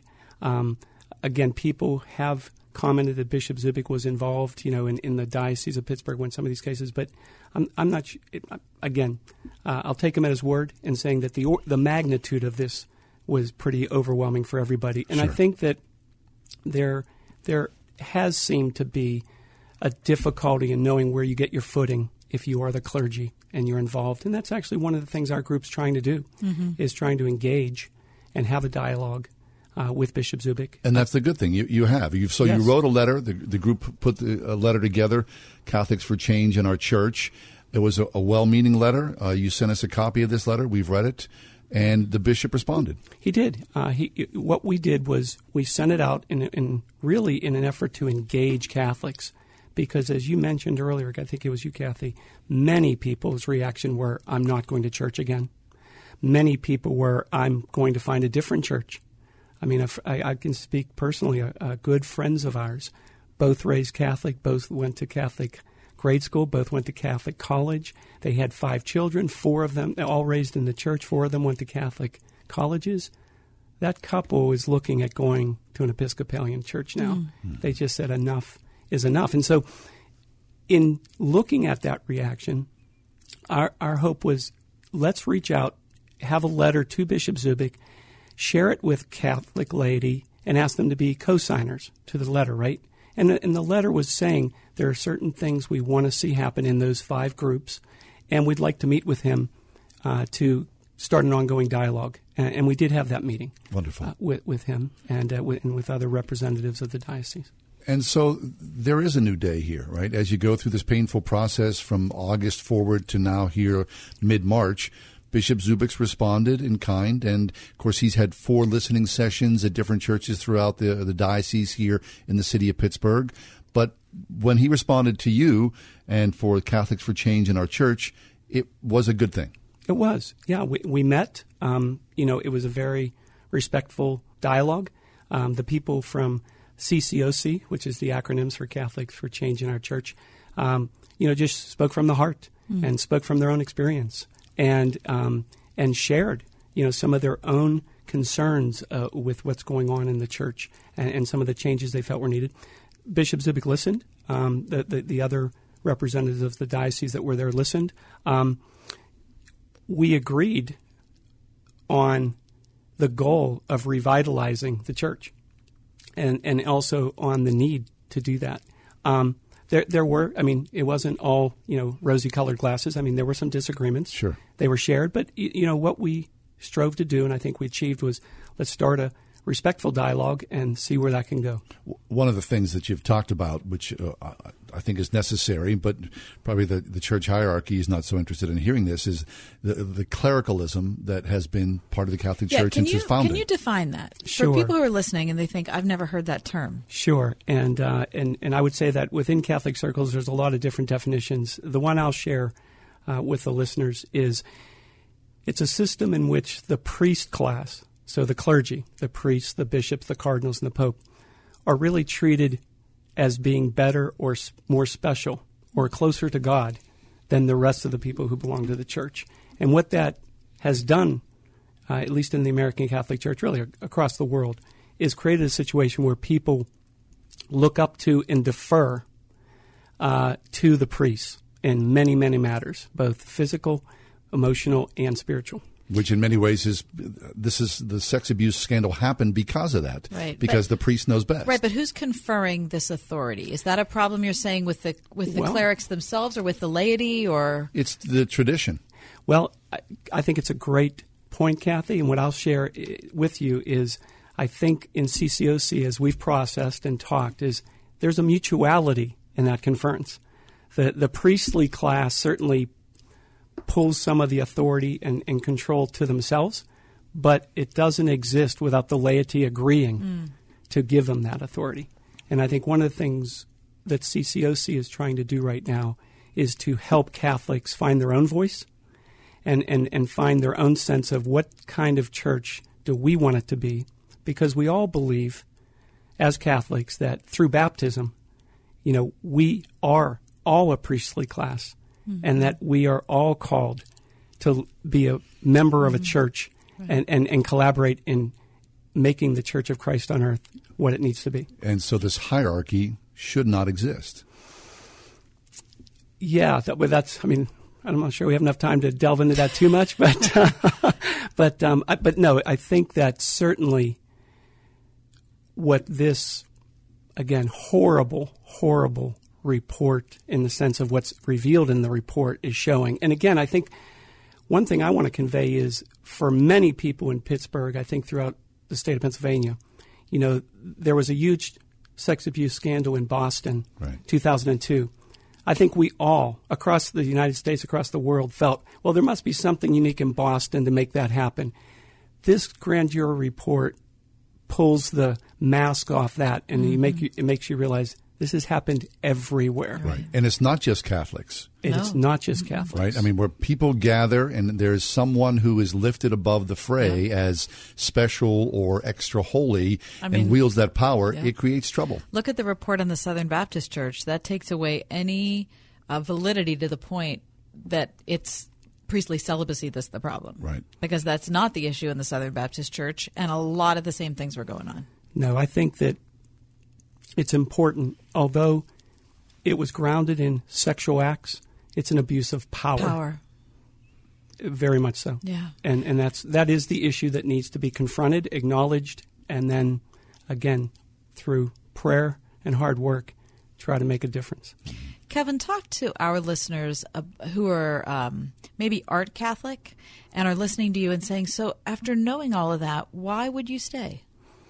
Great question. Um, because it's my church, too. And that's one of the reasons we consciously chose the name, you know, Catholics for Change in our church. Um, it belongs to all of us. And, and for me, it's been my faith walk in the Catholic Church. And it means a tremendous amount to me. Um, and uh, my faith as a Catholic means a lot to me um, in terms of for me, the sacraments, the prayers of the church are really the church I want to belong to. Um, and like the saints of the church, all of those traditions, you know, mean a lot to me um, and help me, you know, develop my relationship to Christ. Yes. At any point, did you feel like that was stolen from you? No, no. Fortunately, I think really, I mean, I, I, I, like many others, had to really ground myself in prayer, particularly contemplative prayer, just putting myself in God's presence and asking God for the wisdom and the guidance. Um, but no, actually, if anything, it's probably increased my faith um, because it has drawn me closer to God. But I do, my, I mean, my heart breaks for people who through the church they felt the relationship to Christ was through that. And when the church they felt betrayed by the church, their relationship to Christ has really been shaken. Right. Um, and that's and and it's caused a lot of That's the great- emotional that's the and spiritual greatest sin of the whole thing. Yes. And and so here, we're in some ways, we're in a perfect storm because, of course, the, the church, whether it's, you know, here locally, the Catholic Church, and any church, has shrunk. The church has been closing buildings, the diocese has been shifting things around. And now, because other Catholics think, well, I'm not going to show up anymore, I'm sure, you know, tithing and donations are down.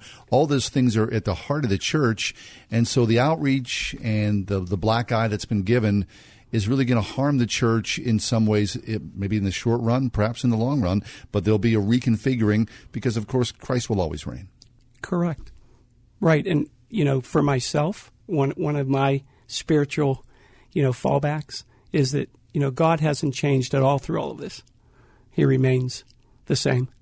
Um, and I think that is something I hold on to. Um, but without a doubt, in my opinion, again, having grown up a Catholic, I'm 58, the American Catholic Church as we know it will never be the same, For better or worse. for better or worse. And I think what CCOC is trying to do is for the make it for the better. Nice. So, Kevin, if people are interested in CCOC and they think, oh, this is for me, I want to be part of this, what about contact information? Sure. So right now we're you know kind of a, a nascent group, so we don't have a website. Uh, we're working on that, but people listening can become a part of CCOC or at least follow what we're doing by sending an email to ccoc with hope at gmail.com. All one word, ccoc with W-I-T-H, hope, H-O-P-E, at gmail.com, and then we'll get them connected. Very nice. Well, Kevin, God bless you for all those men and women, all those families who continue to be part of the church, to live a Christ like life. Thanks for being with us to get this word out and for your, for your work. Thank you, and, and, and thank you for the Mm-hmm. opportunity of being with you and, and sharing with your listeners uh, what's going on. Our pleasure. Kevin Hayes, he joins us from Catholics for Change in Our Church, CCOC. We'll post information about that and that email address on our Facebook page. Take a break, come back, stick around. We got lots more to go. It's the Ride Home with John and Kathy here on Word FM.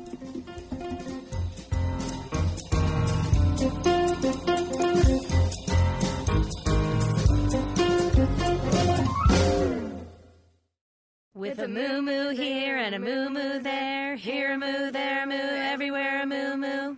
Hi, it's me, Marcia from the Springhouse. And I'm Donnie, one of the 11 cousins growing up on the Springhouse farm. Hey, Mommy, what's coming up at the Springhouse? I'm glad you asked, buddy. We're celebrating the entrance of spring with our spring ham and turkey dinner this Sunday. Are we having that yummy smoked ham that Bill smokes in the smokehouse with real hickory wood? Yup, an old fashioned roast turkey and homemade stuffing, real mashed potatoes and turkey gravy, sweet potato pie, and all kinds of goodies. And what's for dessert? My favorite part. Just like an old fashioned church supper, we'll have coconut cream pie bars and all kinds of yummy family recipe cakes, too. Am I making you hungry, bud? Yes, can I have some now? Nope, we'll have to wait for this Sunday, starting at noon and going all day. Tell our friends where to find us, hun. Check us out at springhousemarket.com or 724-228-3339. Diabetes, high blood pressure, anxiety meds, everyone's on them. If you're a 50 year old male, maybe a bit porky, and you may even have type 2 diabetes, a million dollars of term insurance may only cost you about 200 bucks a month. Call Term Provider. Speak with Big Lou at 800 444 2013. Big Lou will find a term life policy for you even if you have type 2 diabetes, are overweight, or have high blood pressure. Term providers help thousands of people like you who think they can't afford term life insurance. To buy a million dollars of affordable term life for you, all you need to do is call Big Lou at 800 444 2013. Lou will make sure the scales are tipped in your favor. Call 800 444 2013. Big Lou will answer your call and work to fit you into a term life policy that you can afford. Remember, Big Lou's like you. He's on meds too. Call 800 444 2013. 800 444 2013.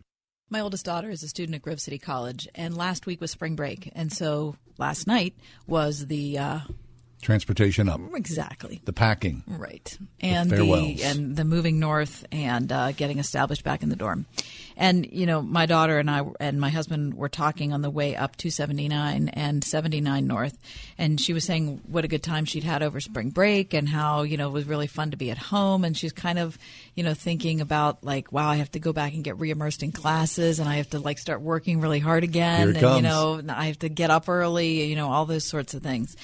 And uh and she said, you know, I, I vacation is so open and free and the the structure of getting back in school is such a shock. And then she said, but I remembered the very first day I was a freshman at Grove City, um, that Paul McNulty, who's the president up there, said to the student body, "Your vocation for these four years in your life is to be a student. Your job is to learn." And she said, whenever I get discouraged about things or I get overwhelmed with things, I think, wait a minute. No, no, it's not too much. It's just the fact that this is my vocation right now is to be a student. My job is to learn. And that's exactly what happens at Grove City College. Learning at its highest level. Look online at gcc.edu.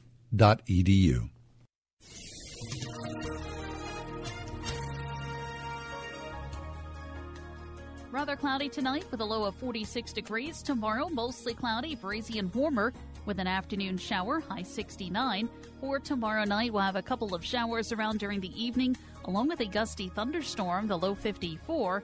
Then for Friday, intervals of clouds and sunshine, staying breezy, high 58 degrees. I'm AccuWeather meteorologist Danielle Niddle on 101.5 Word FM.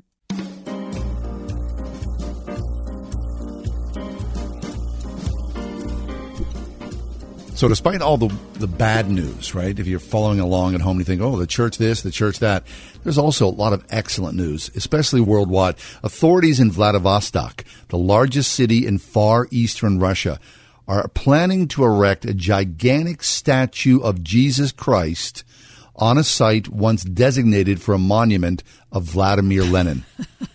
Oh, isn't that beautiful news? The statue, which has not yet been approved by the Russian Orthodox Church, is to be 125 feet high, the same height as the Church Redeemer Monument in Rio de Janeiro, mm. according to blueprints made public by Vostok Posad, a Russian Orthodox Christian center. The statue will stand on top of a hill looking east over the Pacific Ocean. Soviet authorities issued orders for the construction of a 98 foot high bronze statue of Lenin at the site in 1972. Another statue of Soviet dictator Joseph Stalin was planned to be built on a neighboring hill, but construction hitches meant the plans were repeatedly postponed before eventually being scrapped altogether in 1990. Supporters of the Jesus statue are enthusiastic despite the lack of details about the project. Descriptions of the statue as a symbol of the unity of the Russian people that would bless ships leaving and arriving in the port were later deleted from the Vostok Posad's website for reasons that remain unclear. And uh, apparently, though, they're moving forward, which is great news. Nations will rise and fall, Yes. right? Yes. I Churches mean- will rise and fall. But the reign of Jesus Christ Yep. will endure forever. Yep. Amen to that. Yeah. Uh, princes rise, uh, God laughs. Yeah. Amen to that. I mean, boy, it's hard not to fear our leaders, especially when they're bad ones. Yes. But over time, the right wins out.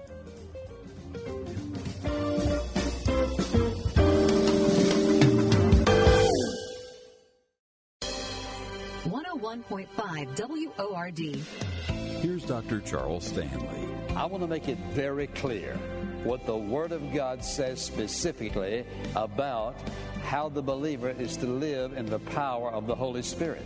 We're talking about a relationship to Him that affects everything we do every single day of our life. Hear the series Living in the Power of the Holy Spirit this week on In Touch with Dr. Charles Stanley. Tomorrow morning at 8:30 on 101.5 WORD. Extreme Car and Truck in Bridgeville has everything you need to protect your car or truck all winter long. Say goodbye to winter grime with an extreme detailing to help preserve the life and look of your vehicle. Got a new car? Protect your investment with TST Rust Remedy, the most effective rust control system you'll find anywhere. And spray on bullet bedliners offer extreme protection tested in the most extreme conditions known to man. Call the Extreme Team now at 412-257-1006 or visit extremetruck.net. 412-257-1006, extremetruck.net. When you give to Food for the Poor, you save lives. When you give to Food for the Poor, you bring miracles. When you pray for your children, what do you pray for them? Que, le, que le pido a Dios que Dios me ayude para darle otro día sus comidas. She prays that God help her to give them at least one more day of food. So it's a daily prayer. I pray every day to have God in my heart, and I pray that my daughters are able to go to school. Let God bring a miracle through you. Food for a year, water for life. To save a family who's been praying for a miracle. Just $27 a month for the next year provides a family of four with food for a year and water for life.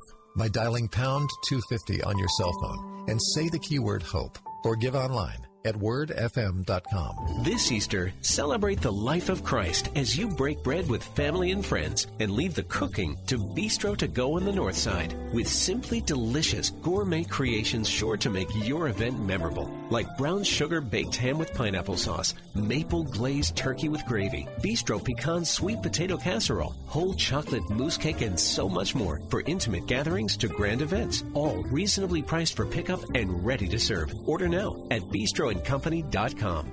Robinson Township Christian School celebrates a 40 year legacy of producing college bound, lifelong learners whose lives are marked by wisdom, knowledge, and a compassion for others. At the airport area's only K 12 classical Christian school, students grow to love learning, think deeply, and communicate effectively from a biblical foundation. Robinson Township Christian School, now enrolling preschool through 12th grade at rtcsonline.org. Hi, I'm Mike Ditka. On the field, they called me Iron Mike. But some days, even Iron Mike can feel a little rusty, so I turned to Blue Emu. Blue Emu's non-greasy, deep-penetrating formula gets down deep for big-time comfort. And more importantly, it doesn't leave me smelling like a locker room. Now, you excuse me, I have some yelling to do. You hit like old men! Blue Emu. It works fast and you won't stink.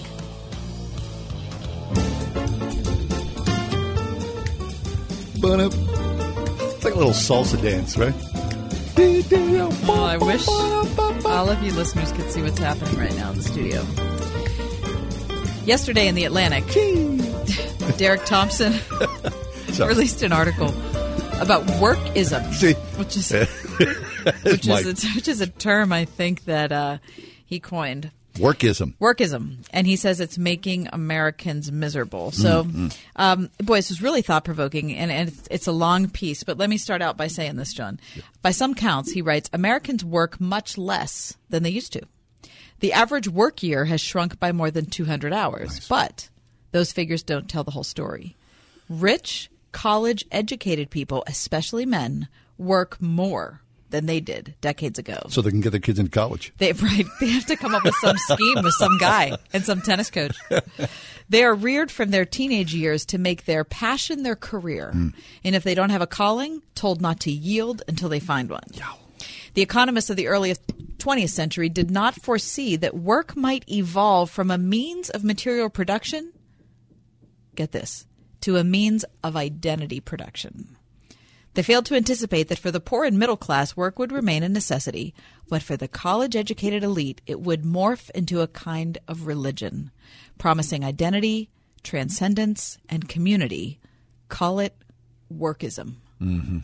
He goes on that. to say, I want to get your your uh, read on this in just a minute, but I want to bring uh, this important part in first. He says the decline of traditional faith in America has coincided with an explosion of new atheisms. Some people worship beauty, some people worship political identities, and other worships their children. But everybody worships something. And workism is among the most potent of the new religions competing for congregants. Weird. Okay, so we live in this age now where there's been this rise of conversation about socialism, right? Where people want to lay down their workism. So we have two competing narratives here. Yeah, we do. Right? Now, you know this. You ever meet somebody or you go to a party, and the first question a lot of people ask, a lot of guys ask, What do you do? Yeah, what do you do for a living? Because they'll ask two questions What do you do for a living? Or where do you live? Because if I know what you do for a living and I know your neighborhood, your zip code tells me a lot about you as well. So it, it's a neat little way to sort of tie a bow, put somebody in a box. Yeah. But especially, what do you do for a living? What do you think about the identity portion of this? Yeah, I agree with it 100%. I mean, I buy into it, right? I Uh, buy into it. Yeah. Um, but uh, t- to be honest, when people ask me what I do for a living, this is just me. I often get embarrassed Mm-hmm.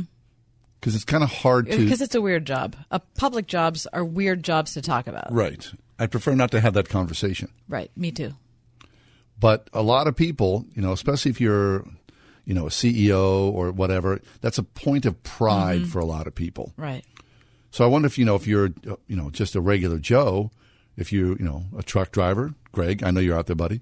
You know you're a, a mechanic or whatever. Does that somehow you feel less than? I don't think that's what. No, I don't think that's what the article's saying. I think what it's saying is the people who are most susceptible to workism are people who are college educated. Right. That they're the ones That, that, they are, hang all their hopes and dreams Right. on that title. Right. That they are gripped by this desire to be something, to achieve something in career, and that is the paramount goal. So family would come in second to that, hobby would come in second to that. You know, whatever it is would come in second to this all important thing of what you do in your career. Right. Okay. Um, But I have to, you know, this is talking for the most part, at least up to this point in the article, about rich, educated men. Now, for me, I am an educated woman, but I'm the only woman who in our department. Right. Right. And so I, I tend, I've always tended to have careers or work in places that are mostly men. And I find myself doing this all the time. really, Yes. the workism thing. is just and you're the same way i hate to point a finger at you but how often is it 10.30 at night and you're booking guests for the show Well, yeah, but I do it because I need to be prepared. right It's a necessity. yeah yeah yeah But I also love it. Right. I mean, right and it's not i'm not saying that there's something wrong with loving it or loving whatever job you have. But there's a fine line between loving something and getting your identity from something. It's hard to know when you've passed over from one to the other. Well, I- I mean, like for us, every day we're making the donuts. And if we don't do certain things, It- then right. the donuts don't get made. So uh, if I'm up at, at 10:30 at night and I'm booking things and you see our calendar light up, which we share, and every time we, you know, someone's on the, with us, our calendar jiggles. And so all three of us or all four of us see the same thing. That's just that's just the nature of the it's job. The, na- it's the nature of the job I got to work. You got a work ethic, Right. Right. I mean, I'm not going to show up. It, it, people, some people think, oh, it's five to four. You guys just sit down and you know have a conversation. There's a lot of work that goes into the work. Okay, listen to this. In 1980, the highest earning men actually worked fewer hours per week than middle class and low income men, according to a survey by the Minneapolis Fed. Okay? So if you look back to 1980, the highest earning men were playing golf. Right. Well, or yeah. they, you know, you know the Mad Men thing, Well, right? you hear about you know the two martini lunch or the three mar. How Yes. could you have three martini? How could you have any alcohol and go back to work. Right. Right? But that was sort of the, the ethos. but that's changed. By 2005, the richest 10% of married men had the longest average work weeks. In that same time, college educated men reduced their leisure time more than any other group. Today, it is fair to say that elite American men have transformed themselves into the world's premier workaholics, hmm. toiling longer hours than both poorer men in the U.S. and rich men in similarly rich other countries. Oh, that's really interesting. Look, I don't know about most people, but I- I believe that you are successful in your life when, by the grace of God and your due diligence, you find something that you're passionate about. Right. And you give it your all Yes. every day. Whether that brings you a lot of material success or not. Right. I mean, uh, that's the key, right? Right. I mean, I I feel bad for people who just, if you're chasing that buck 24 7. And that's what they're talking about here. They're saying they're talking about the richest subset of American men, and they're saying the thing they ha- all have in common is they have transformed themselves into the world's premier workaholics. Mhm. So I was driving with a friend of mine a couple years ago through a ver- a plan of very very large homes in the northern reaches of the uh, county of Allegheny. And as we were driving around, I was saying that I cannot believe there are this many enormous homes. Yeah. And the interesting thing was, it was in the evening. It was like maybe seven o'clock at night. There wasn't a single person outside. Nobody. Nobody. It was summertime. There was nobody outside.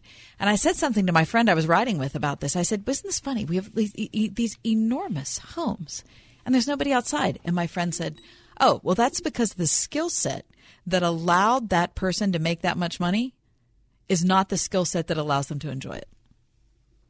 Really? Really? Well, that's a shame. Because if you make it, you want to enjoy it. Don't you want to travel? Don't There you want to hang out in the backyard? One person outside. Hmm. Well, you go through some neighborhoods, people are out sitting on their stoop. Right. So having maybe a it's so maybe it's better not to be a workaholic. Maybe it's better to make fifty thousand dollars a year than five million dollars a year if there's never any time that you can enjoy your family or anything but your work. I don't know. We live in a society now where money is valued above all things. All you got to do is look at that college admission scandal and think those people with millions were willing to sacrifice. Now look at them. They're going to go to jail. Their reputations are ruined because they wanted to make sure that their kids were on the right track so that their kids could make as much money as them. I don't know. It's kind of a weird situation. It's a sad statement. It is. Okay. Well, we don't want to end on a sad statement, so we're going to come back with a happy statement. All right? Stick around. Looking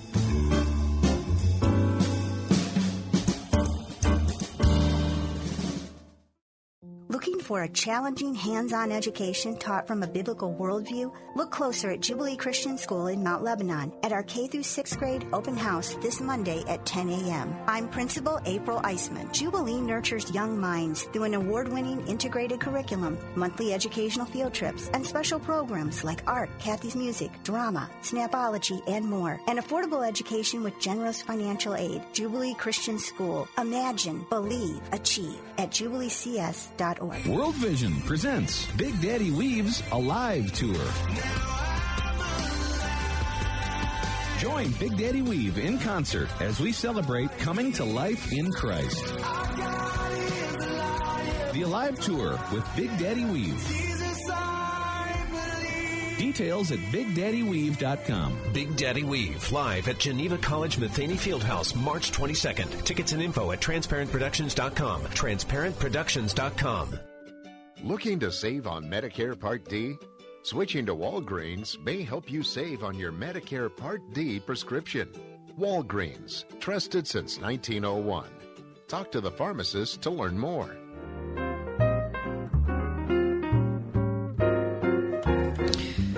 Continuing to wish you, John, and you, Mike, a happy Ken Day. And I'm talking about the Ken doll, people. Ken, people. the Ken doll. Mhm. Do they still sell the Ken doll? Course they I don't think the they do. I'd be surprised. I really They do. Be- sell the Ken doll. I just saw the Ken doll. Where where'd you see it? Target. On Amazon? Target. Oh, oh, Target. Sure. Eh, What size is the Ken doll? I mean, he's a good, you know, 10 inches. Oh, okay. I think so. Really? Now, now we talked about this um, because on this day in history, 1961, Barbie's boyfriend appeared on the scene. He originally, as I said earlier in today's show, had felt hair, which Mhm. isn't a good look for anybody. No, it's you'd be surprised. It is a good look. I'm surprised they went to the, the reason they left the felt behind and they went to the molded plastic because I'm sure it was cheaper. But the felt thing was good because he had like a little fuzzy head.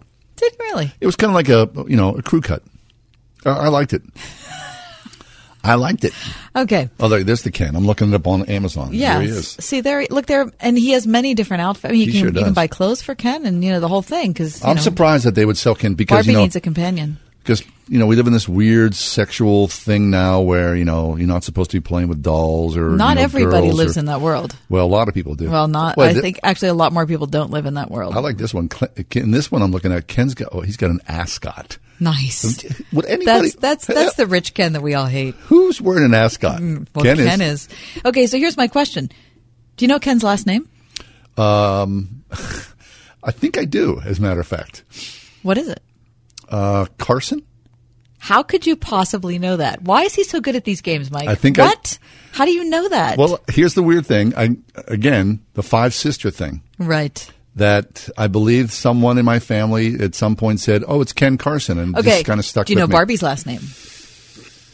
Mm, no, I don't. I'll, I'll take a step. Barbie Andrews. Roberts. Okay, sorry. Did you know that she had three sisters? No, I did Mhm, not know. She did, John. Well, I, I- she had a little, fr- a little. She had a friend that was also you could buy her, right?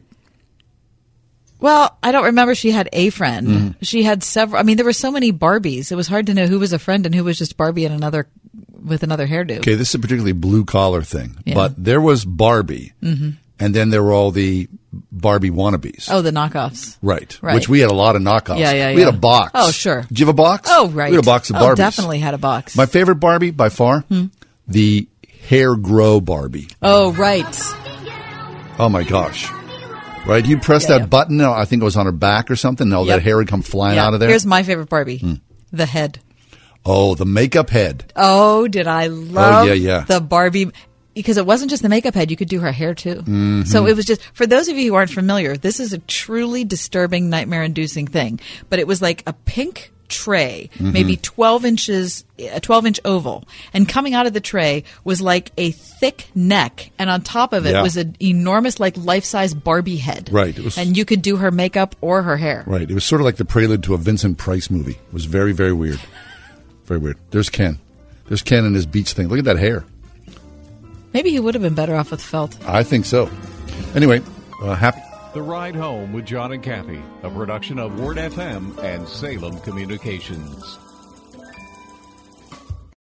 Three star general Michael J. Flynn, head of the Pentagon Intelligence Agency, knew all the government's dirty secrets. He was one of the most respected generals in the military. Flynn knew what the intel world had been up to. He understood its funding. He ordered the first audit of the use of contractors. This set off alarm bells.